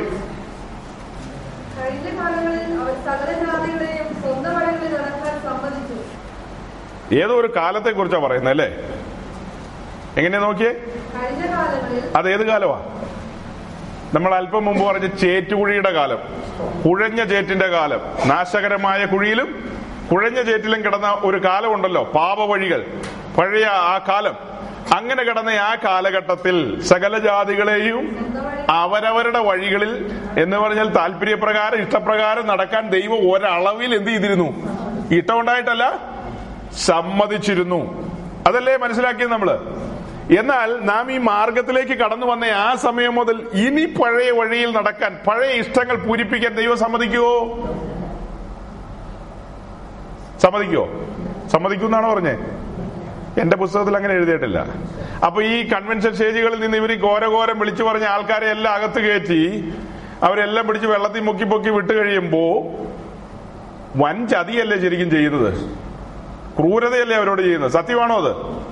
ഈ കോമ്പൗണ്ടിലേക്ക് ദൈവരാജ്യത്തിലേക്ക് കാലെടുത്ത് വെച്ചത് പരമാർത്ഥാണ് ആ സെക്കൻഡ് മുതൽ ഈ വാക്യങ്ങളെല്ലാം അവിടെ കിടന്ന് മിന്നിക്കൊണ്ടിരിക്കുകയല്ലേ? എങ്ങോട്ട് തിരിഞ്ഞു നോക്കിയാലും തലങ്ങും വിലങ്ങും നോക്കിയാൽ ഈ വാക്യങ്ങൾ ഇങ്ങനത്തെ വാക്യങ്ങളാണ്. കേറി വരുമ്പോ തന്നെ കാണുന്ന വാക്യം ഏതാ? ദൈവരാജ്യം എന്തല്ല? ഭക്ഷണമല്ല? പാനീയമല്ല എന്ന് പറഞ്ഞാൽ അതിന്റെ അർത്ഥം ചുരുക്കി പറഞ്ഞാൽ ഭൗതികമല്ല മെറ്റീരിയൽ അല്ല ഭൗതിക വിഷയങ്ങളല്ല ഭൂമിയിലുള്ള കാര്യങ്ങളെ അല്ല എന്നല്ലേ അതിൽ നിന്ന് വിളിച്ചു പറയുന്നത്. അപ്പൊ ഭൂമിയിലുള്ള വിഷയങ്ങൾ ഭൗതിക വിഷയങ്ങൾക്ക് വേണ്ടി ഒരുത്തൻ പരക്കം പാഞ്ഞു ഓടി നടക്കുക. അവനോടാണ് പറയുന്നത് ഇന്റർനാഷണൽ പ്രസംഗൻ എല്ലാം ഇതിനകത്തേക്ക് വന്നാൽ മതി ചകല പരിപാടി ശരിയാക്കാന്ന്. ദൈവം കൃപാലുവാണ്. ഈ മാർഗത്തിലേക്ക് വന്ന ആദ്യപടി പേര് ജീവപുസ്തകത്തിൽ എഴുതപ്പെടണം ദൈവ കുടുംബത്തിലെ അംഗമാകണം. ആ ഒരു നിലയിലേക്ക് വന്നു കഴിയുമ്പോൾ നമ്മുടെ സകല കാര്യങ്ങളും ആര് നോക്കിക്കൊള്ളും? പിതാവ് നോക്കിക്കൊള്ളും. അല്ലാതെ ഇതിനകത്തേക്ക് വന്ന് നമ്മുടെ കാര്യം നടത്തി നമ്മെ വിടാന്ന് പറയുന്ന ആ പരിപാടിയൊന്നുമില്ല.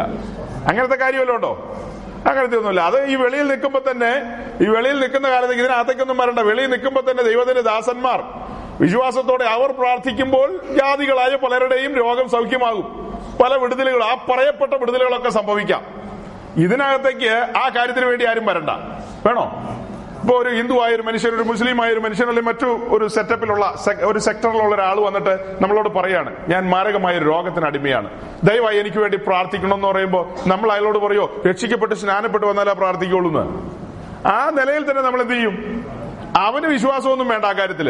അത് ചിലപ്പോൾ നമ്മുടെ ആളുകൾ പറയാറുണ്ട് ആ കാര്യം പ്രാർത്ഥിച്ച് പ്രാർത്ഥിച്ചിട്ട് നടക്കാത്തത് അവന്റെ വിശ്വാസം ഇല്ലായ്മ ഉണ്ടാകുന്നു കേട്ടിട്ടില്ലേ അങ്ങനെ? അങ്ങനെ ആൾക്കാർ പറയാറുണ്ട്. ആ പറയുന്നതിൽ ഒരു ന്യായവുമില്ല. കാരണം മർക്കോസിന്റെ സുവിശേഷം അതല്ല പഠിപ്പിക്കുന്നത് മർക്കോസിന്റെ സുവിശേഷം പഠിപ്പിക്കുന്നത് എന്താ? വിശ്വസിക്കുന്നവരാൽ അത് വന്ന മുസ്ലിമിന്റെ വിശ്വാസമാണോ ഹിന്ദുവിന്റെ വിശ്വാസത്തിന്റെ കാര്യമാണോ? ഈ കൈ വെച്ചിരിക്കുന്നവന്റെ വിശ്വാസപ്രകാരം അവന് വിശ്വാസം ഉണ്ടെങ്കിൽ എന്ത് ചെയ്യും? നമുക്ക് വിശ്വാസം നമ്മുടെ വിശ്വാസമാണ് അവിടെ ഓപ്പറേറ്റ് ചെയ്യുന്നത്. നമ്മുടെ വിശ്വാസ പ്രകാരമാണ് നാം കരം വെക്കുന്നത്.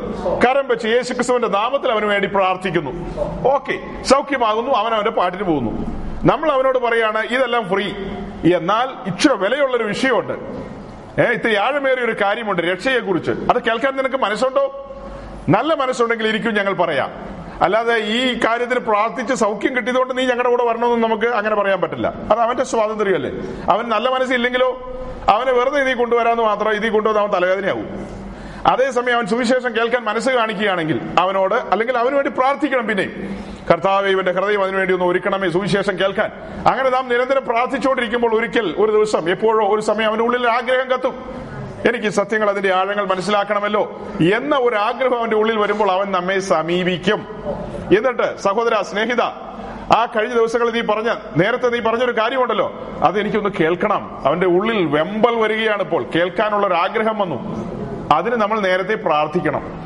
അപ്പൊ അങ്ങനെ പ്രാർത്ഥിക്കുമ്പോൾ പരിശുദ്ധാത്മാവ് അവന്റെ ഉള്ളിൽ ആ ആഗ്രഹം ജനിപ്പിക്കും. അങ്ങനെ ആഗ്രഹം ജനിപ്പിക്കുമ്പോൾ ആ ആഗ്രഹപ്രകാരം അടുത്തു വരുന്നവനോട് ഈ കാര്യം പറയാനായിട്ട് സൗകര്യമുണ്ട്. അങ്ങനെ കാര്യങ്ങൾ പറഞ്ഞു കഴിഞ്ഞാൽ അവൻ ഇതിന്റെ ആ ഗൗരവത്തിലേക്ക് വരും. അപ്പോൾ ഈ വായിച്ച അപസല പ്രവൃത്തിയിലെ വാക്യപ്രകാരം ഒരു കാര്യം ഇന്ന് രാത്രി ഒന്ന് ഓർക്കണം.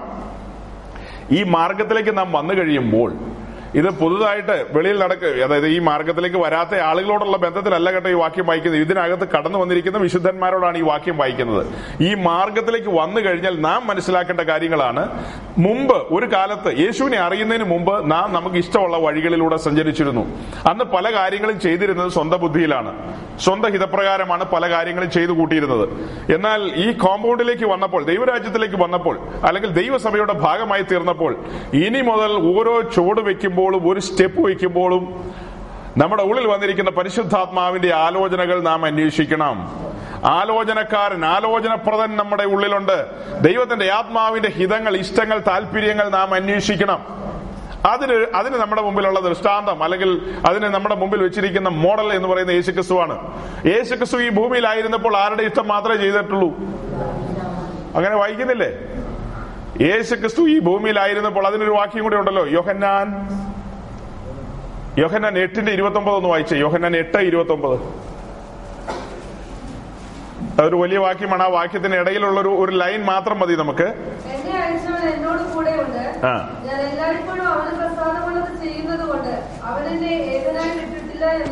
ഞാൻ ശ്രദ്ധിക്കണം. അത്രയും ഭാഗം നിങ്ങൾ ശ്രദ്ധിച്ചാൽ മതി. ഞാൻ യേശു പറയാണ് ഞാൻ എല്ലായ്പ്പോഴും പിതാവിന് പ്രസാദമുള്ളത് മാത്രം ചെയ്യുന്നത് കൊണ്ട് അത് ഇത്രയും മതി. ഞാൻ എല്ലായ്പ്പോഴും ആർക്ക് പ്രസാദമുള്ളത് മാത്രമാണ് ചെയ്യുന്നത്? സ്വർഗീയ പിതാവിന്. ശുശ്രൂഷകന്മാരായ ഞങ്ങളും നിങ്ങളും ഈ വാക്യമൊക്കെ വായിക്കുമ്പോൾ നടുങ്ങണം. വേണ്ടേ? ഒരു ചെറിയ നടുക്കം വരില്ലേ? എല്ലായ്പ്പോഴും വല്ലപ്പോഴും എന്നാണോ വായിച്ചത്? പിന്നെ എങ്ങനെയാ വായിച്ചത്? എല്ലാ ഇപ്പോഴും പറ്റുന്ന കാര്യമാണോ? എല്ലാ ഇപ്പോഴും പറ്റുമോ പറ്റില്ലെന്നുള്ളതാ ഇപ്പോ നമ്മുടെ മുമ്പിൽ നിൽക്കുന്നത്. അത് പറ്റണം. ആ ഒരു നിലയിലേക്ക് നാം ഉയർന്നു വരണം. എല്ലായ്പ്പോഴും പിതാവിന് പ്രസാദമുള്ളത് ചെയ്യുന്നത് ആരാ? ഈ വാക്യത്തെ പ്രകാരം ഞാൻ എല്ലായ്പ്പോഴും എന്ന് പറയുന്നത് ഞാൻ ആരാ? യേശു. അങ്ങനെ അങ്ങനെ മാത്രം പറഞ്ഞാൽ നമുക്ക് കാര്യങ്ങൾ മുന്നോട്ട് പോകത്തില്ല. അതുകൊണ്ട് ചില കാര്യങ്ങൾ മാറ്റി മാറ്റി മാറ്റി പല ആംഗിളിൽ നിന്ന് നോക്കി പഠിക്കണം. യേശു ക്രിസ്തുവിന് പല പേരുകളാണ് പുസ്തകത്തിൽ കൊടുക്കുന്നത്. അതിലൊരു സീരിയസ് ആയ കാര്യമാണ്. ആ വാക്യങ്ങൾ എടുത്തുകൊണ്ട് നാളെ പറയാം. എന്നാൽ സൂചന പറഞ്ഞു വിടാം ഇന്ന് രാത്രി. പിതാവിന്റെ ഏകജാതൻ. യേശു ക്രിസ്തുവിനെ വിളിക്കുന്ന ഒരു പേരാണ് പിതാവിന്റെ ഏകജാതൻ. അടുത്തൊരു ഭാഗത്തിലേക്ക് നാം വരുമ്പോൾ കാണുന്നത് യേശു ക്രിസ്തു ദൈവ കുടുംബത്തിലെ ആദ്യജാതൻ. ഏകജാതൻ. അടുത്തത് ആദ്യജാതൻ. ഏകജാതൻ എന്നുള്ള വിഷയം നാം പഠിക്കുന്നത് യേശു ക്രിസ്തു നമുക്ക് പകരമായി പാപപരിഹാരമായി തീർന്നു എന്നുള്ള വിഷയത്തിന്റെ ആഴങ്ങളാണ്. അത് നാളെ ചിന്തിക്കണം. അപ്പൊ യേശു ക്രിസ്തുവിന്റെ ഏകജാതൻ മൂലം നമുക്ക് പാപമോചനം ലഭിച്ചു. അടുത്തതോ അവൻ ആദ്യജാതൻ. ദൈവ കുടുംബത്തിലെ ആദ്യജാതൻ. ദൈവ കുടുംബം എന്നുള്ള ഒരു വിഷയം പഠിപ്പിക്കും. ആ വിഷയത്തോടുള്ള ബന്ധത്തിൽ സ്വർഗീയ പിതാവിന് അനേകം മക്കൾ. അതിലെ ആദ്യജാതൻ യേശു ക്രിസ്തു യേശു ക്രിസ്തുവിന് ശേഷം അനേക സഹോദരന്മാർ. അങ്ങനെയല്ലേ റോമർ എട്ടിൽ എഴുതിയിരിക്കുന്നത്? നാം എല്ലാം അതിനുശേഷം ദൈവകുടുംബത്തിലേക്ക് വന്ന സഹോദരന്മാർ. ഇപ്പൊ ദൈവകുടുംബത്തിലെ ആദിജാതൻ യേശു ക്രിസ്തു പിന്നത്തേതിൽ ഒരു നൂറ്റി ഇരുപത് പേര് ആ കുടുംബത്തിലേക്ക് വന്നു പിന്നീട് ഒരു മൂവായിരം പേര് വന്നു പിന്നീട് ഒരു അയ്യായിരം പേര് വന്നു പിന്നീട് അസംഖ്യം. പിന്നീട് അസംഖ്യം അസംഖ്യം ഒടുവിൽ അകാല പ്രജകളെ പോലെയുള്ള നമ്മളും അന്ന് എത്തി. അപ്പൊ ഇതെല്ലാം കൂടെ കൂടുന്ന ആ വലിയ സംഘം ദൈവ കുടുംബത്തിലെ അംഗസംഖ്യ വലിയ അംഗസംഖ്യയാണ്. ആ അതിലേക്ക് വന്ന ഓരോ കാലങ്ങളിൽ അതാത് കാലങ്ങളിൽ ഏകദേശം രണ്ടായിരം വർഷത്തിനടുത്തായി ഈ ചരിത്രം നമ്മൾ പറയുമ്പോൾ രണ്ടായിരം ആയിട്ടില്ല രണ്ടായിരത്തിലേക്ക് എത്തിക്കൊണ്ടിരിക്കുകയാണ്. അപ്പോ ഇത്രയും വർഷങ്ങളായിട്ട് ദൈവ കുടുംബത്തിലേക്ക് അനേകർ അനേകർ അനേകർ കടന്നു വന്നു. വന്നവരോടെല്ലാം ദൈവത്തിന്റെ ആത്മാവിന് പറയാനുള്ളത് എല്ലാവരെയും കൈപിടിച്ച് ദൈവ കുടുംബത്തിലേക്ക് കൊണ്ടുവരുന്നത് ആരാ? പരിശുദ്ധാത്മാവ്. പരിശുദ്ധാത്മാവ് എന്ന ആലോചനക്കാരൻ അഥവാ സകല സത്യത്തിലും വഴി നടത്തുന്ന ആത്മാവിന് എല്ലാവരോടും പറയാനുള്ളത് അതെ ദൈവ കുടുംബത്തിലെ ആദ്യജാതനെ നിങ്ങളത് ശ്രദ്ധിക്കണം കേട്ടോ. പറയില്ലേ? പറയുന്ന എനിക്ക് വന്നെ ഭയങ്കര ആത്മാവ് കേറി എന്ന് പറഞ്ഞ് ചാടുകയും തുള്ളുകയും തലകുത്തി മറിയുകയും ചെയ്യുന്നവരോടൊക്കെ ആത്മാവ് എന്താ? ഇതൊന്നും പറയാതെ എന്ന് ഓർക്കാറുണ്ട് ഞാൻ. ഭയങ്കര ഓട്ടവും ചാട്ടവും ബഹളവും മറിയലും ഏ തീ ഫയർ ഫയർ ഫയർ എന്നൊക്കെ പറഞ്ഞു വരുന്ന കേട്ടിട്ടില്ലേ? ഈ ഫയറുകാരോടൊക്കെ എന്താ റോമ ഈ യോഹന്നാൻ എട്ട് ഇരുപത്തി ഒമ്പത് ഒന്ന് വായിപ്പിക്കാത്ത അവരെ? നമ്മളിപ്പോ വായിച്ചതാ. എന്താ വായിച്ചത്? ഞാൻ എല്ലായ്പ്പോഴും അവന് ആ ഈ ആത്മാവൊക്കെ ഒത്തിരി ഉള്ള ആൾക്കാര് കൂടുതൽ പ്രസാദകരമായി ചെയ്യണ്ടേ? അങ്ങനെയാണോ ചെയ്യുന്നതല്ല ഏ ഇത് ഒത്തിരി പഠിച്ച പുള്ളിയാ. എല്ലാ കൂട്ടത്തിലും നടന്നതാ. കേരളത്തിലും ബാംഗ്ലൂരിലും ഒക്കെ ആയിട്ട് എല്ലാ സൈസ് ഇടപാടുകളും കണ്ടതാ. എല്ലാത്തിന്റെ ഒത്ത തടുക്ക് ചെന്നയാളാ. നല്ല ഡോക്ടറേറ്റ് എടുത്ത പുള്ളിയാ. അപ്പൊ ഈ ഡോക്ടറേറ്റ് എല്ലാം കഴിഞ്ഞപ്പോൾ എനിക്ക് മനസ്സിലായത് ഇതെല്ലാം വ്യാജം. പുസ്തകമായിട്ട് പുലബന്ധമില്ല ഇതിനൊന്നും. ഈ പുസ്തകത്തിലേക്ക് വരുമ്പോൾ യേശു ക്രിസ്തുവിനെയാണ് കാണാൻ കഴിയുന്നത്. ഈ പുസ്തകം ആഴത്തിൽ വെളിപ്പെട്ട് കിട്ടുന്നത് ആരെയാ? ക്രിസ്തുവിനെയാ. ആ ക്രിസ്തുവിനെ വെളിപ്പെട്ട് കിട്ടിയ ഒരു കൂട്ടം ആൾക്കാരെ പിന്നെ കാണാം. അതാണ് അവന്റെ അപ്പസ്വലന്മാർ അവന്റെ ശിഷ്യന്മാർ ആദിപവിശുദ്ധന്മാർ യേശു ക്രിസ്തുവിനെ വെളിപ്പെട്ട് കിട്ടിയ അവർക്ക് റോൾ മോഡൽ ദൈവ കുടുംബത്തിലെ ആദ്യജാതൻ. പരിശുദ്ധാത്മാവ് അവരുടെ മുമ്പാകെ ഒരു മോഡൽ അങ്ങ് വെച്ചു കൊടുത്തു. ഇതാണ് മോഡൽ. ഈ മോഡലിന്റെ രീതിയിലേക്ക് നീയും പണിയപ്പെട്ട് വരണം. ഇതേ രീതിയിൽ തന്നെ ജീവിക്കണം. ജീവിക്കാൻ പറ്റുമോ മനുഷ്യപുത്രൻ ജീവിച്ചെങ്കിൽ നമുക്ക് എന്തുകൊണ്ട് ജീവിക്കാൻ പറ്റത്തില്ല? ദൈവപുത്രന്റെ കാര്യമല്ല പറഞ്ഞത് മനുഷ്യപുത്രൻ യേശു ക്രിസ്തു അവൻ മനുഷ്യപുത്രനുമാണ് ദൈവപുത്രനുമാണ്. തികഞ്ഞ മനുഷ്യനായിരുന്നു. നമ്മെ പോലെയുള്ളവൻ. അങ്ങനെയല്ലേ എബ്രാഹിം ലേഖന കർത്താവ് പറയുന്നത്? പാപമൊഴികെ സകലത്തിലും നമ്മെ പോലെ പരീക്ഷിക്കപ്പെട്ടവൻ പരിശോധിക്കപ്പെട്ടവൻ. സകല കഷ്ടനഷ്ടങ്ങളിലൂടെ കടന്നുപോയവൻ. ആ യേശു ക്രിസ്തുവിന് ഈ ഭൂമിയിൽ പിതാവിനെ പ്രസാദിപ്പിച്ച് അങ്ങനെ തന്നെ മുന്നോട്ട് പോയി ഒടുവിൽ ജയാളിയായി ആ വാക്യം എങ്ങനെയാ? ഞാനും ജയിച്ച് എന്റെ പിതാവിനോട് കൂടെ സിംഹാസനത്തിൽ ഇരുന്നു. അങ്ങനെയല്ലേ? വെളിപ്പാട് ദിവസം മൂന്നിന് ഇരുപത്തി ഒന്നാ ഞാൻ പറഞ്ഞത്. ജയിക്കുന്നവന് ഞാൻ എന്നോട് കൂടെ ഇരിക്കാൻ വരം നൽകും. ഞാൻ ഇരിക്കുന്ന എവിടെയാ? ഞാനും ഓട്ടം ഓടി തീർത്ത അല്ലെങ്കിൽ ജയിച്ച് പിതാവിനോട് കൂടെ സിംഹാസനത്തിൽ ഇരിക്കുന്നു. അങ്ങനെ വരുന്നവരെ എല്ലാം ഞാനും എന്ത് ചെയ്യാം?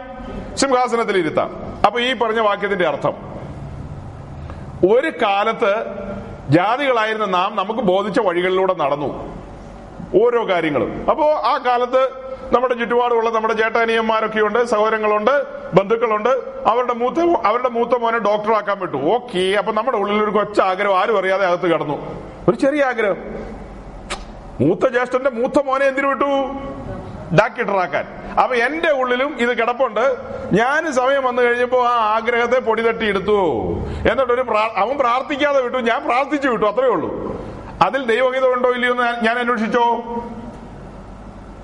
അങ്ങനെയൊക്കെ നോക്കി ജീവിക്കാൻ പറ്റുമോ? അല്ലേ? അങ്ങനെയല്ലേ നമ്മൾ ചിന്തിക്കുന്നത്. അങ്ങനെ നോക്കിയാലേ ഒക്കത്തുള്ളൂ. നോക്കിയില്ലെങ്കിൽ ഈ പറഞ്ഞ സ്ഥലത്തേക്കൊന്നും വരാൻ പോകുന്നില്ല. അല്ലെങ്കിൽ കേവലം ബന്ധിക്കോസ് ആയിട്ട് അവസാനിക്കും. നാം നമുക്ക് ഇഷ്ടമുള്ള പോലെ എല്ലാം നടന്നിട്ട് ഒടുവിൽ അവിടെ വന്ന് ഒടുവിൽ അവിടെ വന്നിട്ട് എന്നെ കൂടെ പിടിച്ച് സിംഹാസനത്തിൽ ഇരുത്താൻ പറഞ്ഞാൽ നടക്കുവോ? നാം ജീവിച്ചിരിക്കുന്ന കാലഘട്ടത്തിൽ ഈ വചനങ്ങൾ മനസ്സിലാക്കണം.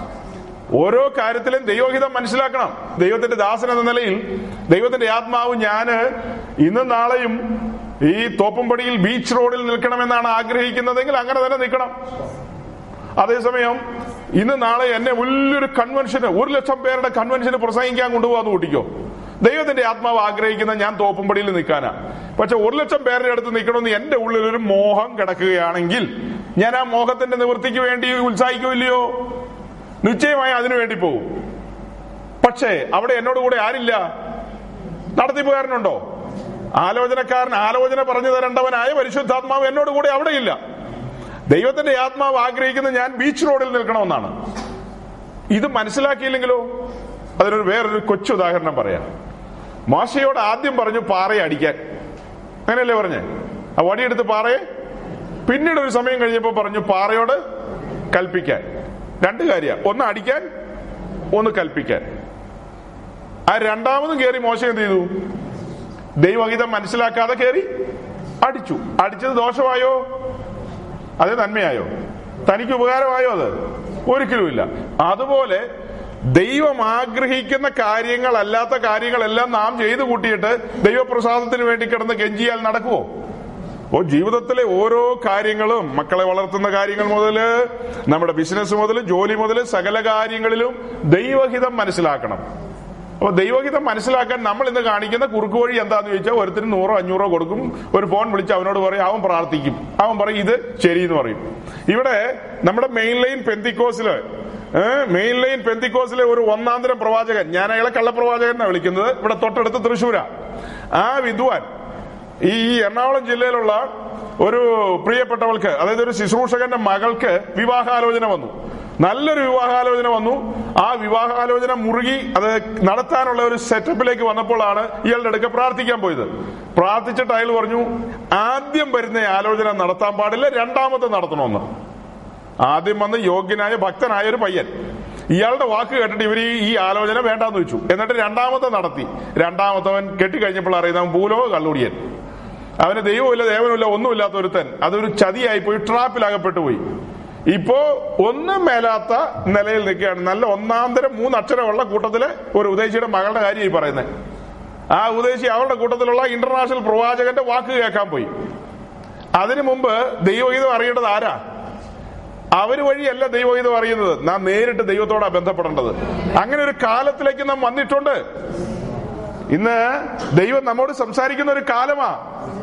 ദൈവം നമ്മോട് സംസാരിക്കുമ്പോ നമ്മൾ എന്തിനാ ഇങ്ങനെ വളഞ്ഞ വഴിയിലൂടെ പോകുന്നത്?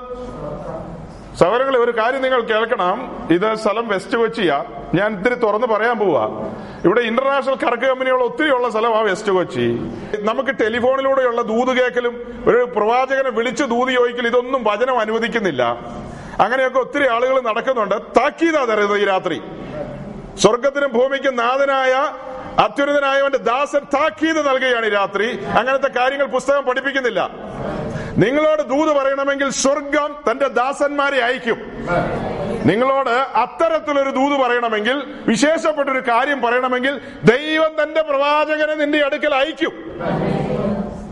തന്റെ സ്വന്തം പുത്രനെ ഭൂമിയിൽ അയച്ച് നമ്മെ പാപത്തിൽ നിന്ന് വിടുവിക്കാൻ നമ്മൾ ആപ്ലിക്കേഷൻ കൊടുത്തുകൊണ്ടാണോ അയച്ചത്? ഒന്നുമല്ലല്ലോ. നാം പാവികളും ദോഷികളും അഭക്തരുമായി കിടന്നപ്പോഴാണ് തന്റെ പുത്രനെ അയച്ചതെങ്കിൽ ഇനി ഒരു ആലോചന പറയാൻ ഒരുവനെ അയക്കണമെങ്കിൽ നമ്മൾ ദൈവത്തിന് മന്ത്രിയൊന്നും ആകണ്ട. അവൻ അയക്കും. അല്ല ദൈവത്തിന് നമ്മോട് നേരിട്ട് സംസാരിക്കാൻ മേലെ. ഒരു അസാധാരണമായ നിലയിൽ ദൈവം തന്റെ ദാസന്മാരിലൂടെ സംസാരിക്കണമെങ്കിൽ ദൈവം അയക്കും. അല്ലെങ്കിൽ ഈ ഒരു സഭായോഗത്തിന് നടുവിൽ ഒരു കൂട്ടു സഹോദരനിലൂടെയോ സഹോദരിലൂടെയോ ദൈവം സംസാരിക്കാം. നമ്മുടെ ദൈവദാസനിലൂടെ ദൈവത്തിന് സംസാരിക്കാൻ കഴിയും. അതിന് ഒരു ഇന്റർനാഷണൽ ആളെ വിളിച്ചുകൊണ്ട് വരേണ്ട കാര്യമില്ല. അങ്ങനെയുണ്ടെങ്കിൽ ദൈവം ഒരുവനെ നമ്മുടെ അടുക്കലേക്ക് അയക്കും. നമ്മൾ വിളിച്ചു വരുത്തുവാണോ? ഞാൻ അതിന് രണ്ട് ഉദാഹരണം നിങ്ങളുടെ മുമ്പിൽ വെക്കാം. ഒന്ന് ആഹാവിന്റെ മുമ്പിൽ ദൂത് പറയാനായിട്ട് ഏലിയാവിനെ ആഹാവാണോ വിളിച്ചു വരുത്തിയത്? ആഹാബിന് മനസ്സിലായില്ലേ? ഇസ്രായേലിന്റെ നടുവിലുള്ള ഒരു രാജാവ്. രാജാവിനോട് ഏലിയാവ് എന്ന് പറയുന്ന ദൈവത്തിന്റെ കനശാലിയായ പ്രവാചകൻ വന്ന ഒരു ആലോചന പറയുന്നു. എന്താ ആലോചന?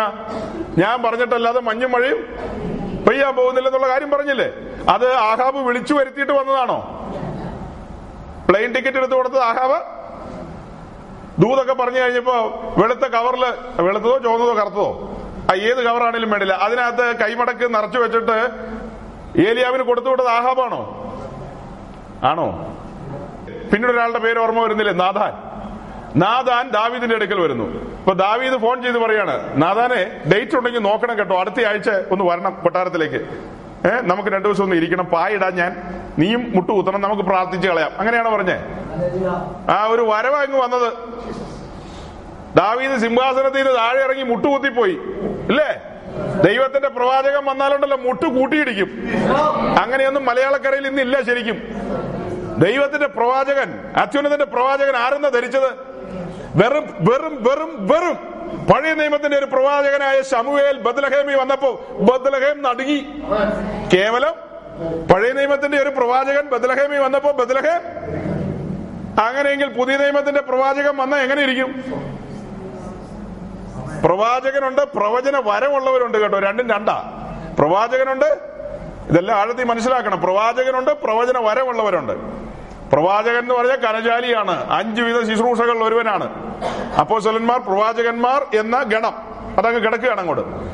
അത് കഴിഞ്ഞിട്ട് നമ്മൾ കുരുന്തലേഖനം പഠിപ്പിക്കുമ്പോൾ പഠിക്കുമ്പോൾ കുരുന്തലേഖനം പഠിക്കുമ്പോൾ അവിടെ കാണുന്നത് ഒമ്പത് വിധ കൃപാവരങ്ങൾ കാണുന്നുണ്ട്. അതിലൊരു വിശേഷപ്പെട്ട എല്ലാം വിശേഷപ്പെട്ടത് തന്നെ. അതിന് പ്രത്യേകിച്ച് വിശേഷമൊന്നുമില്ല. അതിന് ചില്ലറ കൂടുതൽ കിട്ടുമെന്നുള്ളത് കൊണ്ടാണ് നമ്മളിപ്പോ വിശേഷപ്പെട്ടതെന്ന് പറയുന്നത്.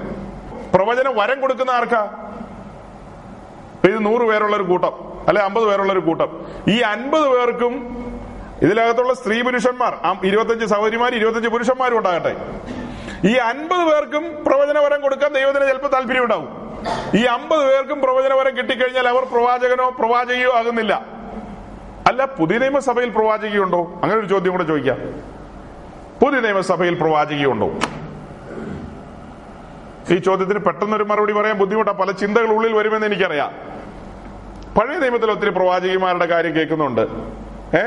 പല പലരുടെയും കാര്യം ഹുൽദ പ്രവാചകി അങ്ങനെ പല പ്രവാചകിമാരുടെ കാര്യം കേൾക്കുന്നുണ്ട്. പുതിയ നിയമത്തിലേക്ക് വരുമ്പോൾ പ്രവാചകിമാരെ കാണുന്നുണ്ടോ നമ്മൾ? ഉണ്ടല്ലോ. ഇല്ലേ? നിങ്ങളൊരു വീട്ടിൽ പോയി നോക്കി ഫിലിപ്പോസിന്റെ വീട്ടിൽ അവിടെ പ്രവാചകിമാരെ കാണില്ലേ? ആ അവിടെ പ്രവാചകിമാരെ അല്ല കണ്ടത് ഫിലിപ്പോസിന്റെ നാല് പെൺമക്കളെ കണ്ടത്. നമ്മളത് പ്രവാചകിയാക്കിയത് നമ്മുടെ കുഴപ്പം. ഈ ഫിലിപ്പോസിന് നാല് പെൺമക്കളുണ്ട് ആ പെൺമക്കൾക്ക് ഒരു വിശേഷതയുണ്ട്. എന്താ വിശേഷത? അവർ പ്രവചിക്കും. അവർ പ്രവചിക്കും അവർക്ക് പ്രവചന വരവുണ്ട് അതുകൊണ്ട് അവർ പ്രവചിക്കും. അതുകൊണ്ട് അവർ പ്രവാചകിമാരാകുന്നില്ല. കാരണം പുതിയ നിയമസഭയിൽ അതിന്റെ തത്വം പഠിക്കുമ്പോൾ അവൻ ചിലരെ അപ്പോസ്തലന്മാരും അടുത്തത് പ്രവാചകന്മാരെന്ന് പറഞ്ഞാൽ അത് എഴുതിയിരിക്കുന്നത് പുല്ലിംഗത്തിലോ സ്ത്രീലിംഗത്തിലോ? അത് പുല്ലിംഗത്തിലാണ് മസ്കുലാർ ജെൻഡറിലാണ് എഴുതിയിരിക്കുന്നത്.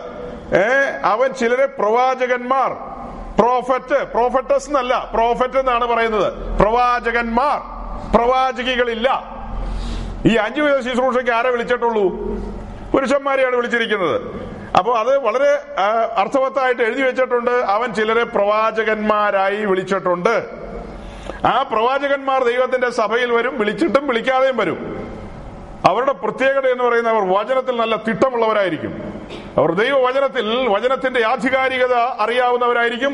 അവർ വന്ന് വചനത്തിലൂടെ ദൈവസഭയുടെ നേരെ കൈചൂണ്ടും ഞാൻ നിങ്ങളെ ക്രിസ്തു എന്ന ഏക പുരുഷന് നിർമ്മല കന്യകയായി വിവാഹ നിശ്ചയം ചെയ്തിരിക്കുന്നു. ആ പാതിവൃത്യം സൂക്ഷിക്കേണ്ട നീ നിർമ്മല കന്യകയായിരിക്കേണ്ട നീ. കാര്യങ്ങളങ്ങ് പറയും അവർ. അപ്പൊ ചെയ്ത് കൂട്ടിയതും പറഞ്ഞു കൂട്ടിയതും ഒക്കെ വെളിപ്പെടും. അവിടെയാണ് നടുക്കം വരുന്നത്. അതേസമയം ഫിലിപ്പോസിന്റെ പെൺമക്കളോ അവരും കാര്യങ്ങൾ പറയും പക്ഷേ അതിന്റെ കനം ഇച്ചിരി കുറവായിരിക്കുന്നു മാത്രം. പ്രവചന വരമുള്ളവർ. അവരുടെ കാര്യപരിപാടി എന്ന് പറയുന്നത് ഇപ്പൊ ഇവിടെ ഒരു സഹോദരിയുടെ മേൽ പ്രവചന വരവുണ്ട് അവളുടെ കാര്യപരിപാടി ചെറിയ ഒരു കോമ്പൗണ്ടിൽ ഒതുങ്ങി. അതേസമയം ദൈവത്തിന്റെ പ്രവാചകൻ എന്ന് പറയുന്നത് അവനൊരു ലോക്കൽ സഭയിൽ ഈ അഞ്ചുവിധ ശുശ്രൂഷകർ ഒരു ലോക്കൽ സഭയിലെ ശുശ്രൂഷകർ എന്നുള്ള നിലയിലല്ല പരിഗണിക്കുന്നത്. ഈ അഞ്ചുവിധ ശുശ്രൂഷകന്മാരും പൊതുസഭയുടെ ശുശ്രൂഷകന്മാരാണ്. അപ്പോസ്തലന്മാർ പ്രവാചകന്മാർ സുവിശേഷകന്മാർ പറയുന്ന ആ അഞ്ചു കൂട്ടം ആൾക്കാരും യൂണിവേഴ്സൽ ചർച്ചിന്റെ ശുശ്രൂഷകന്മാരാണ്. ആഗോള സഭയിൽ അവർക്ക് അവകാശവും അധികാരമുണ്ട് അമേരിക്കയിലാകട്ടെ ആഫ്രിക്കയിലാകട്ടെ അന്റാർട്ടിക്കയിലാകട്ടെ ദൈവത്തിന്റെ പ്രവാചകൻ കടന്നു ചെന്നാൽ അതൊരു കടന്നുപോക്ക് തന്നെയായിരിക്കും. അല്ലേ? ഞാൻ പറയുന്നിട്ട് സാരം മനസ്സിലായോ? അപ്പൊ പുതിയ നിയമസഭയിൽ ഒരു സഹോദരി പ്രവചിക്കുന്നുണ്ടെങ്കിൽ അവളെ സഹോദരി എന്ന് വിളിച്ചെന്നോർത്ത് അവക്കും വിഷമം വേണ്ട കേൾക്കുന്നവർക്ക് ഒന്നും വിഷമിക്കേണ്ട ആവശ്യമില്ല ഉണ്ടോ? എന്നാ സഹോദരി വിശേഷം എന്ന് ചോദിച്ചാൽ കുഴപ്പമുണ്ടോ? അത് പ്രവാചകി സുഖമാണോ എന്ന് ചോദിക്കണോ? അങ്ങനെയൊന്നും ചോദിക്കേണ്ട കാര്യമില്ല. ആ സഹോദരി കൃപയാൽ രക്ഷിക്കപ്പെട്ട് സ്നാനപ്പെട്ട് സഭയുടെ ഭാഗമായിരിക്കുന്നു. അവളുടെ മേൽ ദൈവത്തിന് പ്രവചന വരം ചൊരിയാനായിട്ട് താല്പര്യം തോന്നി. ഓക്കെ അതുപോലെ അത് അതുപോലെ വിശേഷപ്പെട്ട ഒന്നാണ് വിവേചന വരവും. അത് നമുക്ക് വേണ്ട അല്ലേ? വേണോ? വേണോ? അതുകൊണ്ട് തന്നെ വല്ല ചില്ലറ കിട്ടുമോ സത്യത്തിൽ നിങ്ങൾ വേദവസം ആഴത്തിൽ പഠിക്കണം സഹോദരങ്ങളെ. പഠിച്ചു വരുമ്പോഴാണ് മനസ്സിലാകുന്ന ഈ പ്രവചന വരവും പ്രവാചക ശുശ്രൂഷയ്ക്കും വിളിക്കപ്പെട്ട് കഴിഞ്ഞാൽ കട്ടകാലം ആരംഭിച്ചു എന്ന് കൂട്ടിയാൽ മതി. പ്രവചന വര ഒരുവന്റെ മേൽ വീണ് കഴിഞ്ഞാൽ അവന്റെ കട്ടകാലം അന്ന് തുടങ്ങി. എന്ന് പറഞ്ഞാൽ ഞാൻ പറഞ്ഞ കട്ടകാലം വേറെ രീതിയില്ല സകല മനുഷ്യരും അവരെ നിന്ദിക്കും പഴിക്കും ദുഷിക്കും. അവർ ദൈവത്തിന്റെ നാവായിട്ടാണ് നിൽക്കുന്നത്. ദൈവത്തിന്റെ നാവ് എന്ന് പറഞ്ഞാൽ എങ്ങനെയാ? വളയ്ക്കാനും തിരിക്കാനും പറ്റിയതല്ല അത് നേരെ നേരെയാ. ഉള്ളത് സത്യസത്യമായിട്ട് അവരങ്ങ് പറയും. അങ്ങനെയല്ലേ പറയുന്നേ? സത്യസത്യമായി ഞാൻ നിന്നോട് പറയുന്നു എന്നൊക്കെ പറഞ്ഞതുപോലെ ഉള്ള സത്യങ്ങൾ വിളിച്ചു പറയുമ്പോൾ ആരെങ്കിലും കിട്ടപ്പെടുവോ? പ്രവചന വരവ് പ്രവാചക ശുശ്രൂഷയുള്ള ആളുകൾക്ക് അവരെ കാണുമ്പോ എല്ലാവരും കൈമടക്കുന്ന പിടിച്ചോ അഞ്ഞൂറ് എന്ന് പറഞ്ഞു കൊടുക്കുകയാണോ പത്ത് പൈസ കിട്ട കട്ടഞ്ചായ ചായ പോലും കിട്ടത്തില്ല. അതാണ് ആ വരത്തിന്റെ പ്രത്യേകത. പക്ഷെ നമ്മുടെ നാട്ടിൽ കാണുന്നത് എങ്ങനെയാ? അത് പറഞ്ഞേ. നമ്മുടെ നാട്ടിൽ ആ ശുശ്രൂഷ ഇന്ന് കാണുന്നത് എങ്ങനെയാ? നിങ്ങളെല്ലാം അറിയുന്ന ബാംഗ്ലൂരിലെ ഒരു ഒരു യൗവനക്കാരനായ പ്രശസ്തനായ ഒരാൾ ഈ കേരളത്തിൽ എപ്പോഴും വന്ന് കറങ്ങി പോകുന്ന പാർട്ടിയാ. അയാൾ അയാളുടെ ഭാര്യയോട് പറയുകയാണ് അതെ നീ പ്രവചനവരം വേഗം പ്രാപിക്ക്. പത്ത് കാശുണ്ടാക്കണമെങ്കിൽ ആ വരം വേണമെന്ന്. അത് വിശ്വാസികളുടെ മുമ്പിൽ നിന്നാ പറഞ്ഞത്. ആ കേട്ടവൻ എന്നോട് പറഞ്ഞത്. വിശ്വാസി എന്ന് പറഞ്ഞാൽ തന്റെ കൂടെ ഉണ്ടായിരുന്ന ഒരു അസിസ്റ്റന്റ് പാസ്റ്ററുടെ ഭാര്യയും അദ്ദേഹവും നിൽക്കുമ്പോഴാ മറ്റേ തന്റെ സ്വന്തം ഭാര്യയോട് പറയുന്നത് ഇങ്ങനെയൊന്നും ഇരുന്നാ പോരാ പ്രവചനവരം പ്രാപിക്കണം. അത് സന്തോഷത്തോടെ പറഞ്ഞത് അത് ഇങ്ങനെ ഓർത്ത് പറഞ്ഞതല്ല. അപ്പൊ നമ്മൾ അത് ഇവിടെയും പ്രസ്താവിച്ചില്ലേ? പക്ഷെ അദ്ദേഹത്തെ ഞാൻ നാണിപ്പിക്കുന്നില്ല പേരൊന്നും പറഞ്ഞില്ലല്ലോ. എങ്കിലും മനസ്സിലാക്കുക ഓരോരുത്തരുടെ ഉള്ളിലിരിപ്പായി പറയുന്നത്. അത് അപ്പോസ്തല പ്രവൃത്തി പതിനാലിന്റെ പതിനാറിൽ വായിച്ച വാക്യപ്രകാരമല്ലേ? മുമ്പേ സകല ജാതികളെയും സ്വന്തം വഴിയിൽ നടപ്പാൻ ആ വഴിയിൽ നമ്മുടെ ഇട്ടെന്ന് പറഞ്ഞാൽ എന്താ? ലോകപ്രകാരമുള്ള താല്പര്യങ്ങളും ഇഷ്ടങ്ങളും ഒക്കെ. അതിന് തുല്യമായ ഒരു വാക്കല്ലേ ഈ പ്രയോഗവും? നീ പ്രവചനവരം പ്രവചനവരം നിനക്ക് കളിക്കാനുള്ളതാ. അത് എന്തെന്നാ എഴുതിയിരിക്കുന്നത്? സഭയുടെ? സഭയുടെ ആത്മീയ വർധനവിന് വേണ്ടിയല്ലേ? സഭയുടെ ആത്മീയ വർധനവ് നമുക്കൊരു വർധനവും ഉണ്ടാകാൻ പോകുന്നില്ല. നമുക്കും ഉണ്ടാവും ആത്മീയ വർധനവ്. നമുക്കും ആത്മീയ വർധനം ഉണ്ടാവും സാമ്പത്തിക വർധനം ഉണ്ടാവുമോ ആത്മീയ ശുശ്രൂഷകൾ ദൈവം പകർന്നതിൽ ഒരു ശുശ്രൂഷയാണ് ഈ പ്രവചനപരം അല്ലെങ്കിൽ ഈ പ്രവാചക ശുശ്രൂഷകൾ. അത് സാമ്പത്തിക വർധനവനാണെന്ന് ഒരുവൻ ധരിച്ചു കഴിഞ്ഞാൽ അവൻ കൃപ വ്യർത്ഥമാക്കിയെന്ന് കൂട്ടിയാ പോരെ. ദൈവത്തിന്റെ ദാനത്തെ എങ്ങനെ വിൽക്കാൻ ശ്രമിക്കുന്നു? അവൻ ദാനമായി ലഭിച്ചത് ദാനമായി കൊടുക്കേണ്ട കാര്യമല്ലേ അത്? ഈ പറഞ്ഞ സാധനമെല്ലാം ദാനമല്ലേ? ഈ വരങ്ങളെല്ലാം അല്ലേ? അത് പണത്തിന് വിൽക്കാൻ പറ്റുമോ അപ്പൊ ഒരു രോഗിക്ക് വേണ്ടി പ്രാർത്ഥിക്കാൻ പോയി. പ്രാർത്ഥിച്ചു അവിടെ സൗഖ്യം കിട്ടി. അവർ അഞ്ഞൂറ് ചുരുട്ടി തന്നാൽ എന്ത് ചെയ്യണ്ട? ചാടി വാങ്ങണോ? രോഗശാന്തി എന്ന് പറയുന്നത് ആ ഒരു വരം നമ്മുടെ മേൽ പകർന്നു. ആ വരത്താൽ നാം ശുശ്രൂഷിച്ചു അല്ലെങ്കിൽ ഒരു വീട്ടിൽ ചെന്ന് പ്രാർത്ഥിച്ചു. അവിടെ ഒരു സൗഖ്യം ലഭിച്ചു അവർക്ക്. ഉടനെ ചാടി അതിന് അഞ്ഞൂറ് എന്ത് ചെയ്യണ്ട? നിങ്ങൾക്ക് ബുദ്ധിമുട്ടായോ? വാങ്ങിക്കണമെങ്കിൽ വാങ്ങിച്ചോ. താല്പര്യം വാങ്ങിച്ചോ. എന്റെ പോളിസി എനിക്ക് വെളിപ്പെട്ട കാര്യം. നടപടിയില്ല. അപ്പൊ പിന്നെ? അപ്പൊ പിന്നെ ഒന്നുമില്ല. നിന്നെ അങ്ങോട്ട് അയച്ചത് ദൈവമാണെ മടക്കി കൊണ്ടുപോയിക്കോളും. ഓ വണ്ടിക്കൂലി? പിന്നെ വണ്ടിക്കൂലി. ദാവീദ് കൊടുത്തിട്ടല്ലേ നാദാം മടങ്ങിപ്പോയത്? അത് ആഹാബ് കൊടുത്തിട്ടാണോ ഏലിയാവ് മടങ്ങിപ്പോയത്? ചിന്തിക്കണം പോയി വീട്ടിൽ പോയിരുന്ന് ചിന്തിക്കണം. ഇതൊക്കെ ചിന്തിച്ചു കൂട്ടിയാൽ സമാധാനം വരുള്ളൂ അങ്ങനെയാണോ ഇന്ന് നടക്കുന്നതെന്ന് ചിന്തിക്ക്? ആഹാബ് കാശ് കൊടുത്ത് ടിക്കറ്റ് എടുത്തിട്ടാണോ ഏലിയാവ് ആഹാബിന്റെ കൊട്ടാരത്തിൽ വന്നത്? ഞാൻ വിശുദ്ധന്മാരോടാ ചോദിക്കുന്നത്. അത് ദൈവം അയച്ചിട്ട് വന്നോ? ദൈവം അയച്ചിട്ട് വന്നെങ്കിൽ ദൈവം മടക്കിക്കൊണ്ട് പൊക്കോളും. നമ്മൾ അതിന് ഭാരപ്പെടണ്ട. അതിന് കൈമടക്കൊന്നും നമ്മൾ കൊടുക്കണ്ട. മേടിക്കില്ല അവൻ നമ്മുടെ കൈമടിക്ക് മേടിക്കാൻ വരുന്നവനാണ് അവൻ. അതേസമയം സുവിശേഷം അറിയിക്കുന്നവർ സുവിശേഷം കൊണ്ട് ഉപജീവിക്കണം. ഞാൻ കർത്താവിന്റെ വേലയോടുള്ള ബന്ധത്തിൽ നമ്മൾ ഓരോരുത്തരും സുവിശേഷം അറിയിക്കാൻ പല സ്ഥലങ്ങളിലും പോകുമ്പോൾ വിശുദ്ധന്മാർ അല്ലെങ്കിൽ പല നിലകളിൽ എല്ലാവരും വിശുദ്ധന്മാരാകണമെന്നില്ല വെളിയിലുള്ള ആൾക്കാരെ ദൈവം ചില സമയത്ത് ഉപയോഗിക്കും. മെലീത്ത ദ്വീപിലെ ബർബരന്മാരെ കൊണ്ടും പോലും ചിലത് ദൈവം ചെയ്യിക്കും. അത് ദൈവത്തിന്റെ ആത്മാവ് സുവിശേഷ വേലയോടുള്ള ബന്ധത്തിൽ അവർ ഹൃദയം തുറന്ന് ചെയ്യുമ്പോൾ വാങ്ങാൻ പ്രേരണയുണ്ടെ വാങ്ങാം. രോഗശാന്തിയുടെ പേരിൽ പ്രാർത്ഥിച്ചിട്ട് വാങ്ങാൻ പോകരുത്. അത് നീ അടിമേടിക്കും അത് ദാനമായി ലഭിച്ചതാണ് അത് എങ്ങനെ കൊടുക്കണം? ദാനമായി തന്നെ കൊടുക്കണം.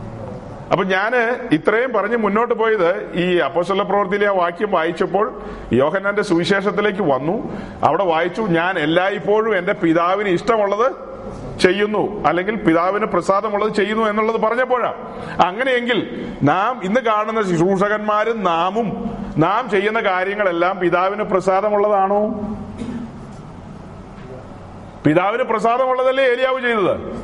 പിതാവിന് പ്രസാദമുള്ളതല്ലേ നാദാൻ ചെയ്തത്? നമ്മുടെ നടുവിലോ ഈ കാലഘട്ടത്തിലോ? ഇതെല്ലാം എല്ലാം ഫോക്കസ് പണമാണ്. തുറന്നു പറയാ ഞാൻ. ഏ? ഒരുവനെ നമുക്ക് ഇന്നത്തെ കാലത്ത് ശുശ്രൂഷയ്ക്ക് വിളിക്കാൻ പേടിക്കണം. പിന്നെ അവന്റെ റേറ്റ് എങ്ങനെയാന്ന് അറിഞ്ഞിട്ട് വേണം അവനെ. അഞ്ഞൂറുകാരനാണോ ആയിരംകാരനാണോ പതിനായിരംകാരനാണോ? ഏത് സൈസാന്ന് അറിയണ്ടേ? അറിഞ്ഞിട്ട് വേണ്ടേ?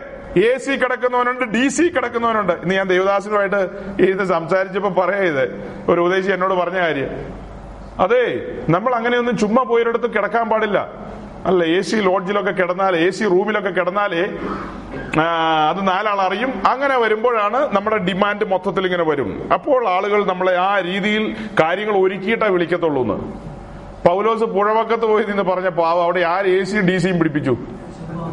ഏഹ് ദൈവത്തിന്റെ ദാസന്മാർ. അതാ ഈ യാത്രയിൽ ഇവരുടെ യാത്രകളൊക്കെ നമ്മൾ പഠിക്കണമെന്ന് പറഞ്ഞതിന്റെ കാരണം ആ യാത്രകളിൽ അതാണ് കൊരുന്ത് പട്ടണത്തിൽ വന്ന് അവരോട് ഈ കാര്യങ്ങളെല്ലാം പറഞ്ഞ് അവരെ ഈ മാർഗത്തിൽ കൊണ്ടുവന്ന് കാലങ്ങൾ കഴിഞ്ഞ് അവർ ഇതുപോലത്തെ വ്യാജന്മാരുടെ ഉപദേശങ്ങളും പരിപാടികളുടെ പുറകെ പോയി കഴിഞ്ഞാൽ അവരെ ക്രിസ്തു എന്ന ഏകപുരുഷനു വേണ്ടി വിവാഹ നിശ്ചയം ചെയ്ത മനുഷ്യന്റെ ഹൃദയം വേദനിക്കില്ലേ? ആ വിവാഹ നിശ്ചയത്തിന്റെ സാക്ഷി ആരാ? ദൈവത്തിന്റെ പരിശുദ്ധാത്മാവിനാൽ സംഭവിച്ച കാര്യത്തിന് സാക്ഷിയായി നിൽക്കുക പൗലോസ്. പൗലോസ് എന്ന് പറയുന്ന മനുഷ്യന്റെ സുവിശേഷ ഘോഷണത്തിലല്ലേ അവരെ ആ വിവാഹ നിശ്ചയത്തിലേക്ക് കൊണ്ടുവന്നത്? ഇനി അവിടം മുതൽ ഒടുവിലത്തെ സമയം വരെ വിവാഹം വരെ അവർ ആ പാതിവൃത്തത്തിൽ നിൽക്കണം. അവർ ലോകത്തോടോ മറ്റു കാര്യങ്ങളോടോ ഒന്നും ഒരു പറ്റുമാനത്തിലേക്ക് പോകുവാൻ ഇടവരരുത്. അത് തന്റെ ഉള്ളിലെ ആഗ്രഹമാണ്. അതുകൊണ്ടാണ് ഒടുവിൽ ഈ ലേഖനം എഴുതി അവരെ അറിയിക്കുന്നത്. സർപ്പം അന്ന് ഹവയെ ഉപായത്തിൽ ചതിച്ചതുപോലെ നിങ്ങളെ എന്ത് ചെയ്യാൻ പോകുന്നു? നിങ്ങളെ ഉപായത്തിൽ ചതിക്കുന്നത് പോലെയാണ് തനിക്കത് ഫീൽ ചെയ്യുന്നത്. അതുകൊണ്ട് അവരെ ഓർമ്മിപ്പിച്ച് ഉണർത്തുകയാണ് ലാസ്റ്റ് ലൈൻ യേശു ക്രിസ്തുവിന്റെ കൃപ മറന്നു പോകരുത്. ഈ വന്നിരിക്കുന്ന കൃപയൊന്നു മാത്രമാ. ആ കൃപയിലേക്ക് നിന്നെ കൊണ്ടുവന്നത് പിതാവിന്റെ സ്നേഹമാ. അതാ അടുത്ത വാക്ക്. പിതാവിന്റെ സ്നേഹം. ആ പിതാവിന്റെ സ്നേഹം വെളിപ്പെട്ട സ്ഥലമാണ് ബദലഹേ. ആ കൃപ വെളിപ്പെട്ട സ്ഥലമാണ് കാൽവറി. ബദലഹേ നാം കേട്ടിട്ടില്ല അല്ലെ? നമ്മൾ കാൽവറി ഒത്തിരി കേട്ടിട്ടുണ്ട്. ബദലഹേ. ബദലഹേമിൽ ആരാ വന്നത്? ബദലഹേമിൽ ഭൂജാതനായത് ആരാ? എന്ന് പറഞ്ഞാൽ അതാരാ? യേശു ക്രിസ്തു എന്ന് പറഞ്ഞു അത് ഞാൻ അത് അത് എനിക്ക് മനസ്സിലായി. അത് എന്ന് പറഞ്ഞാൽ അത് ആരാ ആരാന്ന്? രക്ഷിതാവ്. അതാരാന്നാ ഞാൻ ചോദിച്ചത്. യേശു എന്നുള്ള വാക്കിന്റെ പേരാ രക്ഷിതാവ്. യേശു എന്ന വാക്കിന്റെ അർത്ഥം രക്ഷകൻ അതിന്റെ മലയാളം. ആ രക്ഷകൻ ആരാന്നാ ചോദിച്ചത്? ദൈവപുത്രൻ. ആ ദൈവപുത്രൻ ആരാന്നാ ഞാൻ ചോദിച്ചത്? ഏ? അതെ അത് തന്നെ അത് ചുരുക്കി പറഞ്ഞാൽ മതി. ആ വലിയവനും ഭയങ്കരനും മഹാനുമായ ദൈവം അവൻ തന്നെയാണ് ദൈവപുത്രൻ. ദൈവവും ദൈവപുത്രനും ഇതൊക്കെ ആഴത്തിൽ മനസ്സിലാക്കണം കൺഫ്യൂഷൻ ഒന്നും ഉണ്ടാക്കണ്ട. ഏ ഏതൻ തോട്ടത്തിൽ ആദമിനോട് സംസാരിച്ച ഒരു സ്വരം കേട്ടിട്ടില്ലേ? ഖനമേറിയ ഒരു സ്വരം ഇത് തിന്നാൽ തിന്നുന്ന നാളിൽ മരിക്കുമെന്ന് പറഞ്ഞ ആ മുഴങ്ങുന്ന സ്വരം കാഹളനാദത്തിനൊത്ത സ്വരം ആ സ്വരത്തിന്റെ ഉടമ തന്നെയാണ് വേശാൽ മനുഷ്യനായി വന്നത്. നമുക്കത് മനസ്സിലായിട്ടില്ല. നമ്മളെല്ലാം വന്ന ബാക്ക്ഗ്രൗണ്ട് ഉണ്ണീശോയെ ചുമന്നുകൊണ്ട് കിടക്കുന്ന ബാക്ക്ഗ്രൗണ്ട് ആയതുകൊണ്ടാണ് ഇന്ന് ഉണ്ണീശോയ. ഉണ്ണീശോ ഒക്കെ പോയി. ബദലഹേമി വന്നതാരാ? വലിയവനും ഭയങ്കരനും മഹാനുമായവൻ മഹത്വത്തിന്റെ വസ്ത്രം ഉരിഞ്ഞു വെച്ച വേശാൽ. ഒരു മനുഷ്യനായി എന്റെ വേഷത്തിൽ ഒരു മനുഷ്യന്റെ രൂപത്തിൽ അവൻ താണിറങ്ങി വന്നു ബദലഹേമിൽ. അത് ആരെ തേടിയാ വന്നത്? പാപികളെ തേടി വന്ന വരവ്. ആ വന്ന വരവ് ബദലഹേമിലെ ജനനം. അതിന്റെ ആഴങ്ങളെല്ലാം ശ്രദ്ധിക്കണം ചിന്തിക്കണം. ശ്രദ്ധിക്കുമ്പോൾ നമ്മളുടെ ഇടയിൽ നമ്മുടെ സഹോദരിമാരെല്ലാം പ്രസവത്തിന് പോകുമ്പോൾ ലോകത്തിലെ ഏറ്റവും നല്ല ഏറ്റവും ഗൗരവതരമായ ഹോസ്പിറ്റലുകളിലേക്ക് അവർ പോകത്തുള്ളൂ അല്ലെ? ഏറ്റവും നല്ല ഡോക്ടർ ഉള്ള ഹോസ്പിറ്റലിലേക്കാണ് എല്ലാവരും പോകുന്നത്. നല്ല മെറ്റേണിറ്റി ഹോസ്പിറ്റലിലേക്ക്. നല്ല സാഹചര്യങ്ങളാണ് എല്ലാവരും ആഗ്രഹിക്കുന്നത്. എന്നാൽ യേശു ക്രിസ്തു അല്ലെങ്കിൽ ഈ രക്ഷകൻ ഭൂമിയിൽ പിറക്കാൻ തെരഞ്ഞെടുത്ത ആ സംവിധാനങ്ങളൊന്ന് ഓർത്തു നോക്കിയേ. നല്ല ഏറ്റവും വിലപിടിപ്പുള്ള മെറ്റേണിറ്റി ഹോസ്പിറ്റലിലേക്കാണോ വന്നത്. ജനിക്കാൻ തെരഞ്ഞെടുത്ത കുടുംബം എങ്ങനെയുള്ളതാ? ഹെരോദാവിന്റെ മോളുടെ വീട്ടിലേക്കാണ് വന്നത്. ഹെരോദാവിന്റെ കൊട്ടാരത്തിലേക്കാണ് വന്നത്. ഒന്നുമല്ല ഈ ഭൂമിയിൽ വന്ന് ആ ജനിക്കുകയും ജന്മവൃത്താന്തങ്ങളും അതിന്റെ ആഴങ്ങളൊക്കെ മനസ്സിലാക്കുമ്പോൾ എന്തു വലിയ കഷ്ടങ്ങളാ സഹിച്ചത്. അതെല്ലാം ആരെ പ്രതിയാ? നമ്മെ പ്രതി. അതൊരു വലിയ അത്ഭുതമാ. ആ അത്ഭുതം അതാ ഞാൻ ആദ്യം വായിച്ച് എന്താ? നീ ഞങ്ങൾക്ക് വേണ്ടി ചെയ്തിട്ടുള്ള അത്ഭുതങ്ങളും നിന്റെ വിചാരങ്ങളും വളരെയാകുന്നു എന്നല്ലേ നാൽപ്പതാം സങ്കീർത്തനത്തിൽ വായിച്ചത്? അത് വായിച്ചെങ്കിലും ഞാനത് പറയാതെ വിട്ടുപോയി. നാൽപ്പതാം സങ്കീർത്തനം അഞ്ചാം വാക്യത്തിൽ നാം വായിച്ചത് നീ ഞങ്ങൾക്ക് വേണ്ടി ചെയ്തിട്ടുള്ള അത്ഭുതങ്ങളും നിന്റെ വിചാരങ്ങളും വളരെയാകുന്നു. നമുക്ക് വേണ്ടി ആര് വിചാരിക്കുന്നുണ്ട്? ഈ പിതാവ് വിചാരിക്കുന്നുണ്ട് ആ വിചാരം ഉള്ളത് കൊണ്ടല്ലേ നാം തീക്കകത്തേക്ക് പോകുമെന്ന് അറിയാവുന്നത് കൊണ്ട് അറിയാകുന്നവൻ തന്നെ ശിക്ഷ വിധിച്ചവൻ. ശിക്ഷ വിധിച്ചവന് ശിക്ഷയുടെ കാഠിന്യം അറിയാൻ മേലെ. സിംഹാസനത്തിൽ ഇരുന്ന് ശിക്ഷ വിധിച്ചത് ആരാ? ഈ വലിയവനായ ദൈവം ഈ പിതാവായ ദൈവം. ഇത് തിന്നാൽ തിന്നുന്ന നാളിൽ മരിക്കും. പാപം ചെയ്യുന്ന ദേഹി മരിക്കും. പാപത്തിന്റെ ശമ്പളം മരണം അഥവാ നിത്യമരണം. മരണത്തിന്റെ ഇടം തീപ്പൊയ്ക. ആ തീപ്പൊയ്കയിലേക്ക് നാം പോകുമെന്ന് ശിക്ഷ വിധിച്ചവൻ അറിയാം. ആ ശിക്ഷ വിധിച്ചവൻ ആ ശിക്ഷയുടെ തൂക്കം അതിന്റെ കനം എത്രയെന്ന്. ആ ശിക്ഷ വിധിച്ചവൻ സിംഹാസനത്തിൽ നിന്ന് താഴെ ഇറങ്ങി. ശിക്ഷ വിധിച്ച ജഡ്ജി തന്നെ സിംഹാസനത്തിൽ നിന്ന് ഇറങ്ങി താൻ വിധിച്ച ശിക്ഷ തന്റെ സൃഷ്ടിയായ മനുഷ്യന് താങ്ങാൻ കഴിയില്ലെന്ന് മനസ്സിലാക്കിക്കൊണ്ട് നമ്മെക്കുറിച്ച് വിചാരമുള്ള പിതാവ്. ഒരു സൈഡിൽ അവൻ നീതിപതിയായ ന്യായാധിപതി മറു സൈഡിൽ അവൻ സ്നേഹനിധിയായ പിതാവ്. ഒരു സൈഡിൽ സിംഹാസനത്തിൽ നിന്ന് വിധിച്ചവനാരാ? നീതിമാനായ ദൈവം ന്യായമുള്ള ദൈവം ന്യായാധിപതി. മറു സൈഡിൽ ആ സിംഹാസനത്തിൽ നിന്ന് താഴെ ഇറങ്ങി വരികയാണ് സ്നേഹമുള്ള പിതാവ്. എന്നിട്ട് ആ മഹത്വത്തിന്റെ വസ്ത്രങ്ങളെല്ലാം ഉരിഞ്ഞു വെച്ച് ഒരു മനുഷ്യനായി ഭൂമിയിലേക്ക് ഇറങ്ങി വരികയാണ്. വയശാൽ മനുഷ്യനായി ഭൂമിയിലേക്ക് വരികയാണ് ബദലഹേമിലേക്ക്. ആ ബദലഹേമി വന്ന് തന്റെ സൃഷ്ടിയായ ഒരു സഹോദരിയുടെ ഒരു സ്ത്രീയുടെ ഗർഭപാത്രത്തിൽ താൻ സൃഷ്ടിച്ച ഗർഭപാത്രമാ. അതിലേക്ക് ചുരുങ്ങി ഇറങ്ങി വരുന്ന ഒരു മഹത്വം ഒന്ന് ആലോചിച്ചു നോക്കി ഏ ശലോമൻ പറഞ്ഞത് എന്താ? ഞാൻ പറഞ്ഞത് ഈ ആലയത്തിൽ നീ എങ്ങനെ വസിക്കും? സ്വർഗത്തിലും സ്വർഗാദി സ്വർഗത്തിലും അടങ്ങാത്ത ഒതുങ്ങാത്ത വലിയവനും ഭയങ്കരനുമായ ദൈവമേ നീ എങ്ങനെ ഈ ആലയത്തിൽ വസിക്കുമെന്നല്ലേ പറഞ്ഞത്? അങ്ങനെയെങ്കിൽ അങ്ങനെയുള്ള ആ മഹത്വാനായ ദൈവം എങ്ങനെ ഈ ഈ ഈ ഈ ഗർഭപാത്രത്തിൽ ചുരുങ്ങി ഇറങ്ങും അതൊരു അത്ഭുതമല്ലേ? അപ്പൊ ആ വാക്യൊന്നും വായിച്ചപ്പോ അത്ര ഓർത്തില്ല അല്ലേ? നമ്മൾ അത്ഭുതം എന്ന് പറയുന്നത് പനി മാറിയതും ചുമ മാറിയതും ഏ? ലീലാമ്മയുടെ കൊര മാറിയതൊക്കെ നമുക്ക് വലിയ കാര്യം എന്ന് പറയുന്നത്. അതൊന്നും അല്ല വലിയ കാര്യം. അത് ജാതികൾക്കൊക്കെ നടക്കുന്നുണ്ട്. നമ്മുടെ ഇടയിൽ മാത്രമല്ല ഈ രോഗമൊക്കെ മാറുന്നത്. വെളിയിലൊക്കെ ആളുകൾക്ക് രോഗം മാറുന്നുണ്ട്. രോഗം മാറുന്നതല്ല ഗൗരവം. മാറിയാൽ സ്വത്രാം ഞാൻ തടസ്സവും നിൽക്കില്ല. നല്ലത് തന്നെ. പക്ഷെ രോഗം മാറുന്നതിനേക്കാൾ വലിയ കാര്യമാ പാപരോഗം മാറുന്നത്. ആ പാപരോഗം മാറി അതിലെ അത്ഭുതമായി പറഞ്ഞത് ആ മഹത്വാൻ ഒരു സ്ത്രീയുടെ ഗർഭപാത്രത്തിൽ ചുരുങ്ങി ഇറങ്ങി വരിക എന്നെ തേടി. നമ്മെ തേടി എന്നല്ല ഞാൻ പറഞ്ഞത്. എന്നെ തേടി വ്യക്തിപരമായി എന്നെ പേർ ചൊല്ലി വിളിക്കാൻ പാകത്തിന് അവൻ ഇറങ്ങി വരികയാണ്. ഞാനതിരുന്ന് ധ്യാനിക്കുകയാണ്. അതാണ് പിതാവിന്റെ സ്നേഹം. ആ സ്നേഹം ബദ്ലഹേമിൽ വെളിപ്പെട്ടു. അങ്ങനെ ഗലീലയിലൂടെ നസ്രത്തിലൂടെ നടന്ന് നടന്ന് ആ സ്നേഹം ഒടുവിൽ ബദാന്യ വഴി എരുശിലേമിലൂടെ എരുശിലേമിൽ വന്ന് ഗോൽഗോധായിലേക്ക് നടന്നു പോകുന്ന ആ നടന്നുപോക്ക് അതൊന്ന് ആലോചിച്ചു നോക്കിയേ. അത് ആലോചിച്ച് നോക്കിയാൽ ഇന്ന് രാത്രി വേറെ വല്ലതിനും വേണ്ടിയുള്ള ആഗ്രഹങ്ങൾ അല്ലെങ്കിൽ നമ്മൾ ഒത്തിരി ആവശ്യങ്ങളുണ്ടല്ലോ. ആ ആവശ്യങ്ങൾ എല്ലാം ആയിരിക്കും ഇന്ന് രാത്രി ഗൗരവം. ഇതൊന്ന് ഓർത്തു നോക്കിയാൽ ഇവിടെ ഒത്തിരി ധനവാന്മാരുണ്ട്.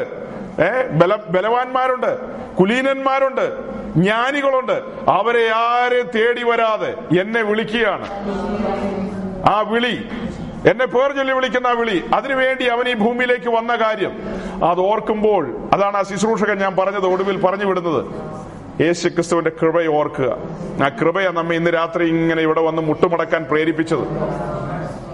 ആ പിതാവിന്റെ സ്നേഹം അത് ധ്യാനിച്ചു കഴിഞ്ഞാൽ അതെല്ലാം മനസ്സിലാക്കി കഴിഞ്ഞാൽ മുമ്പേ ജാതികളായിരുന്നപ്പോൾ നാം നടന്ന ആ വഴിയിലൂ വഴികളിലൂടെ ഇനി നടക്കാൻ പറ്റുമോ? നടക്കാൻ പറ്റത്തില്ല സഹോദരങ്ങളെ. ഇനി ഈ കാര്യങ്ങളെല്ലാം ആഴത്തിൽ മനസ്സിലാക്കുമ്പോൾ നാം ഓരോ ദിവസവും ആ പിതാവിന്റെ ഇഷ്ടം കൂടുതൽ കൂടുതൽ ആഴത്തിൽ ആഴത്തിൽ അറിയേണ്ടിയിരിക്കുന്നു. അങ്ങനെ അതറിഞ്ഞ് അതിൻ പ്രകാരം നാം സന്തോഷത്തോടെ മുന്നോട്ട് പോകണം. നാം സന്തോഷിക്കാൻ വിളിക്കപ്പെട്ടവരാ. നാം ദുഃഖിക്കേണ്ടയോ നിരാശപ്പെടേണ്ടതായ ഒരു കാര്യമില്ല നമ്മുടെ പിതാവ് ജീവിക്കുന്നു. നാം നിൽക്കുന്നത് ഉറപ്പുള്ള പാറമേൽ. നാം വന്നെത്തിയിരിക്കുന്നത് സ്വർഗതലത്തിൽ ഉയരത്തിൽ ഉയർന്ന ആത്മീയ അനുഭവത്തിൽ നിൽക്കുകയാണെന്ന്.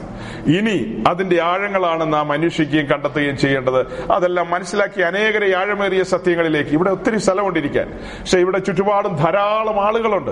ഈ ആളുകളെല്ലാം നമ്മുടെ നടപ്പ് കണ്ട ഇതിനകത്തേക്ക് വരേണ്ടത്. നമ്മുടെ സുവിശേഷ പ്രസംഗം പിന്നെ മതി. ആദ്യം നമ്മുടെ നടപ്പ് കാണുമ്പോൾ ഈ ദേശത്തുള്ള സകല മനുഷ്യരും എന്ത് ചെയ്യും? ആകർഷിക്കപ്പെടും. അവർ നമ്മുടെ നടപ്പ് കണ്ട് ആകർഷിക്കപ്പെട്ട് ഈ മാർഗം എന്തെന്ന് അറിയാൻ വേണ്ടി അവരെല്ലാം വെമ്പലോടെ ഓടി വരും അതുകൊണ്ട് ഈ വചനങ്ങളെ ദൈവം നിങ്ങളെ സഹായിക്കട്ടെ. ദൈവം അനുവദിച്ചാൽ നമുക്ക് നാളെയും ഈ കാര്യങ്ങളുടെ ആഴം പിന്നെയും തുറക്കാം. സ്തോത്രം.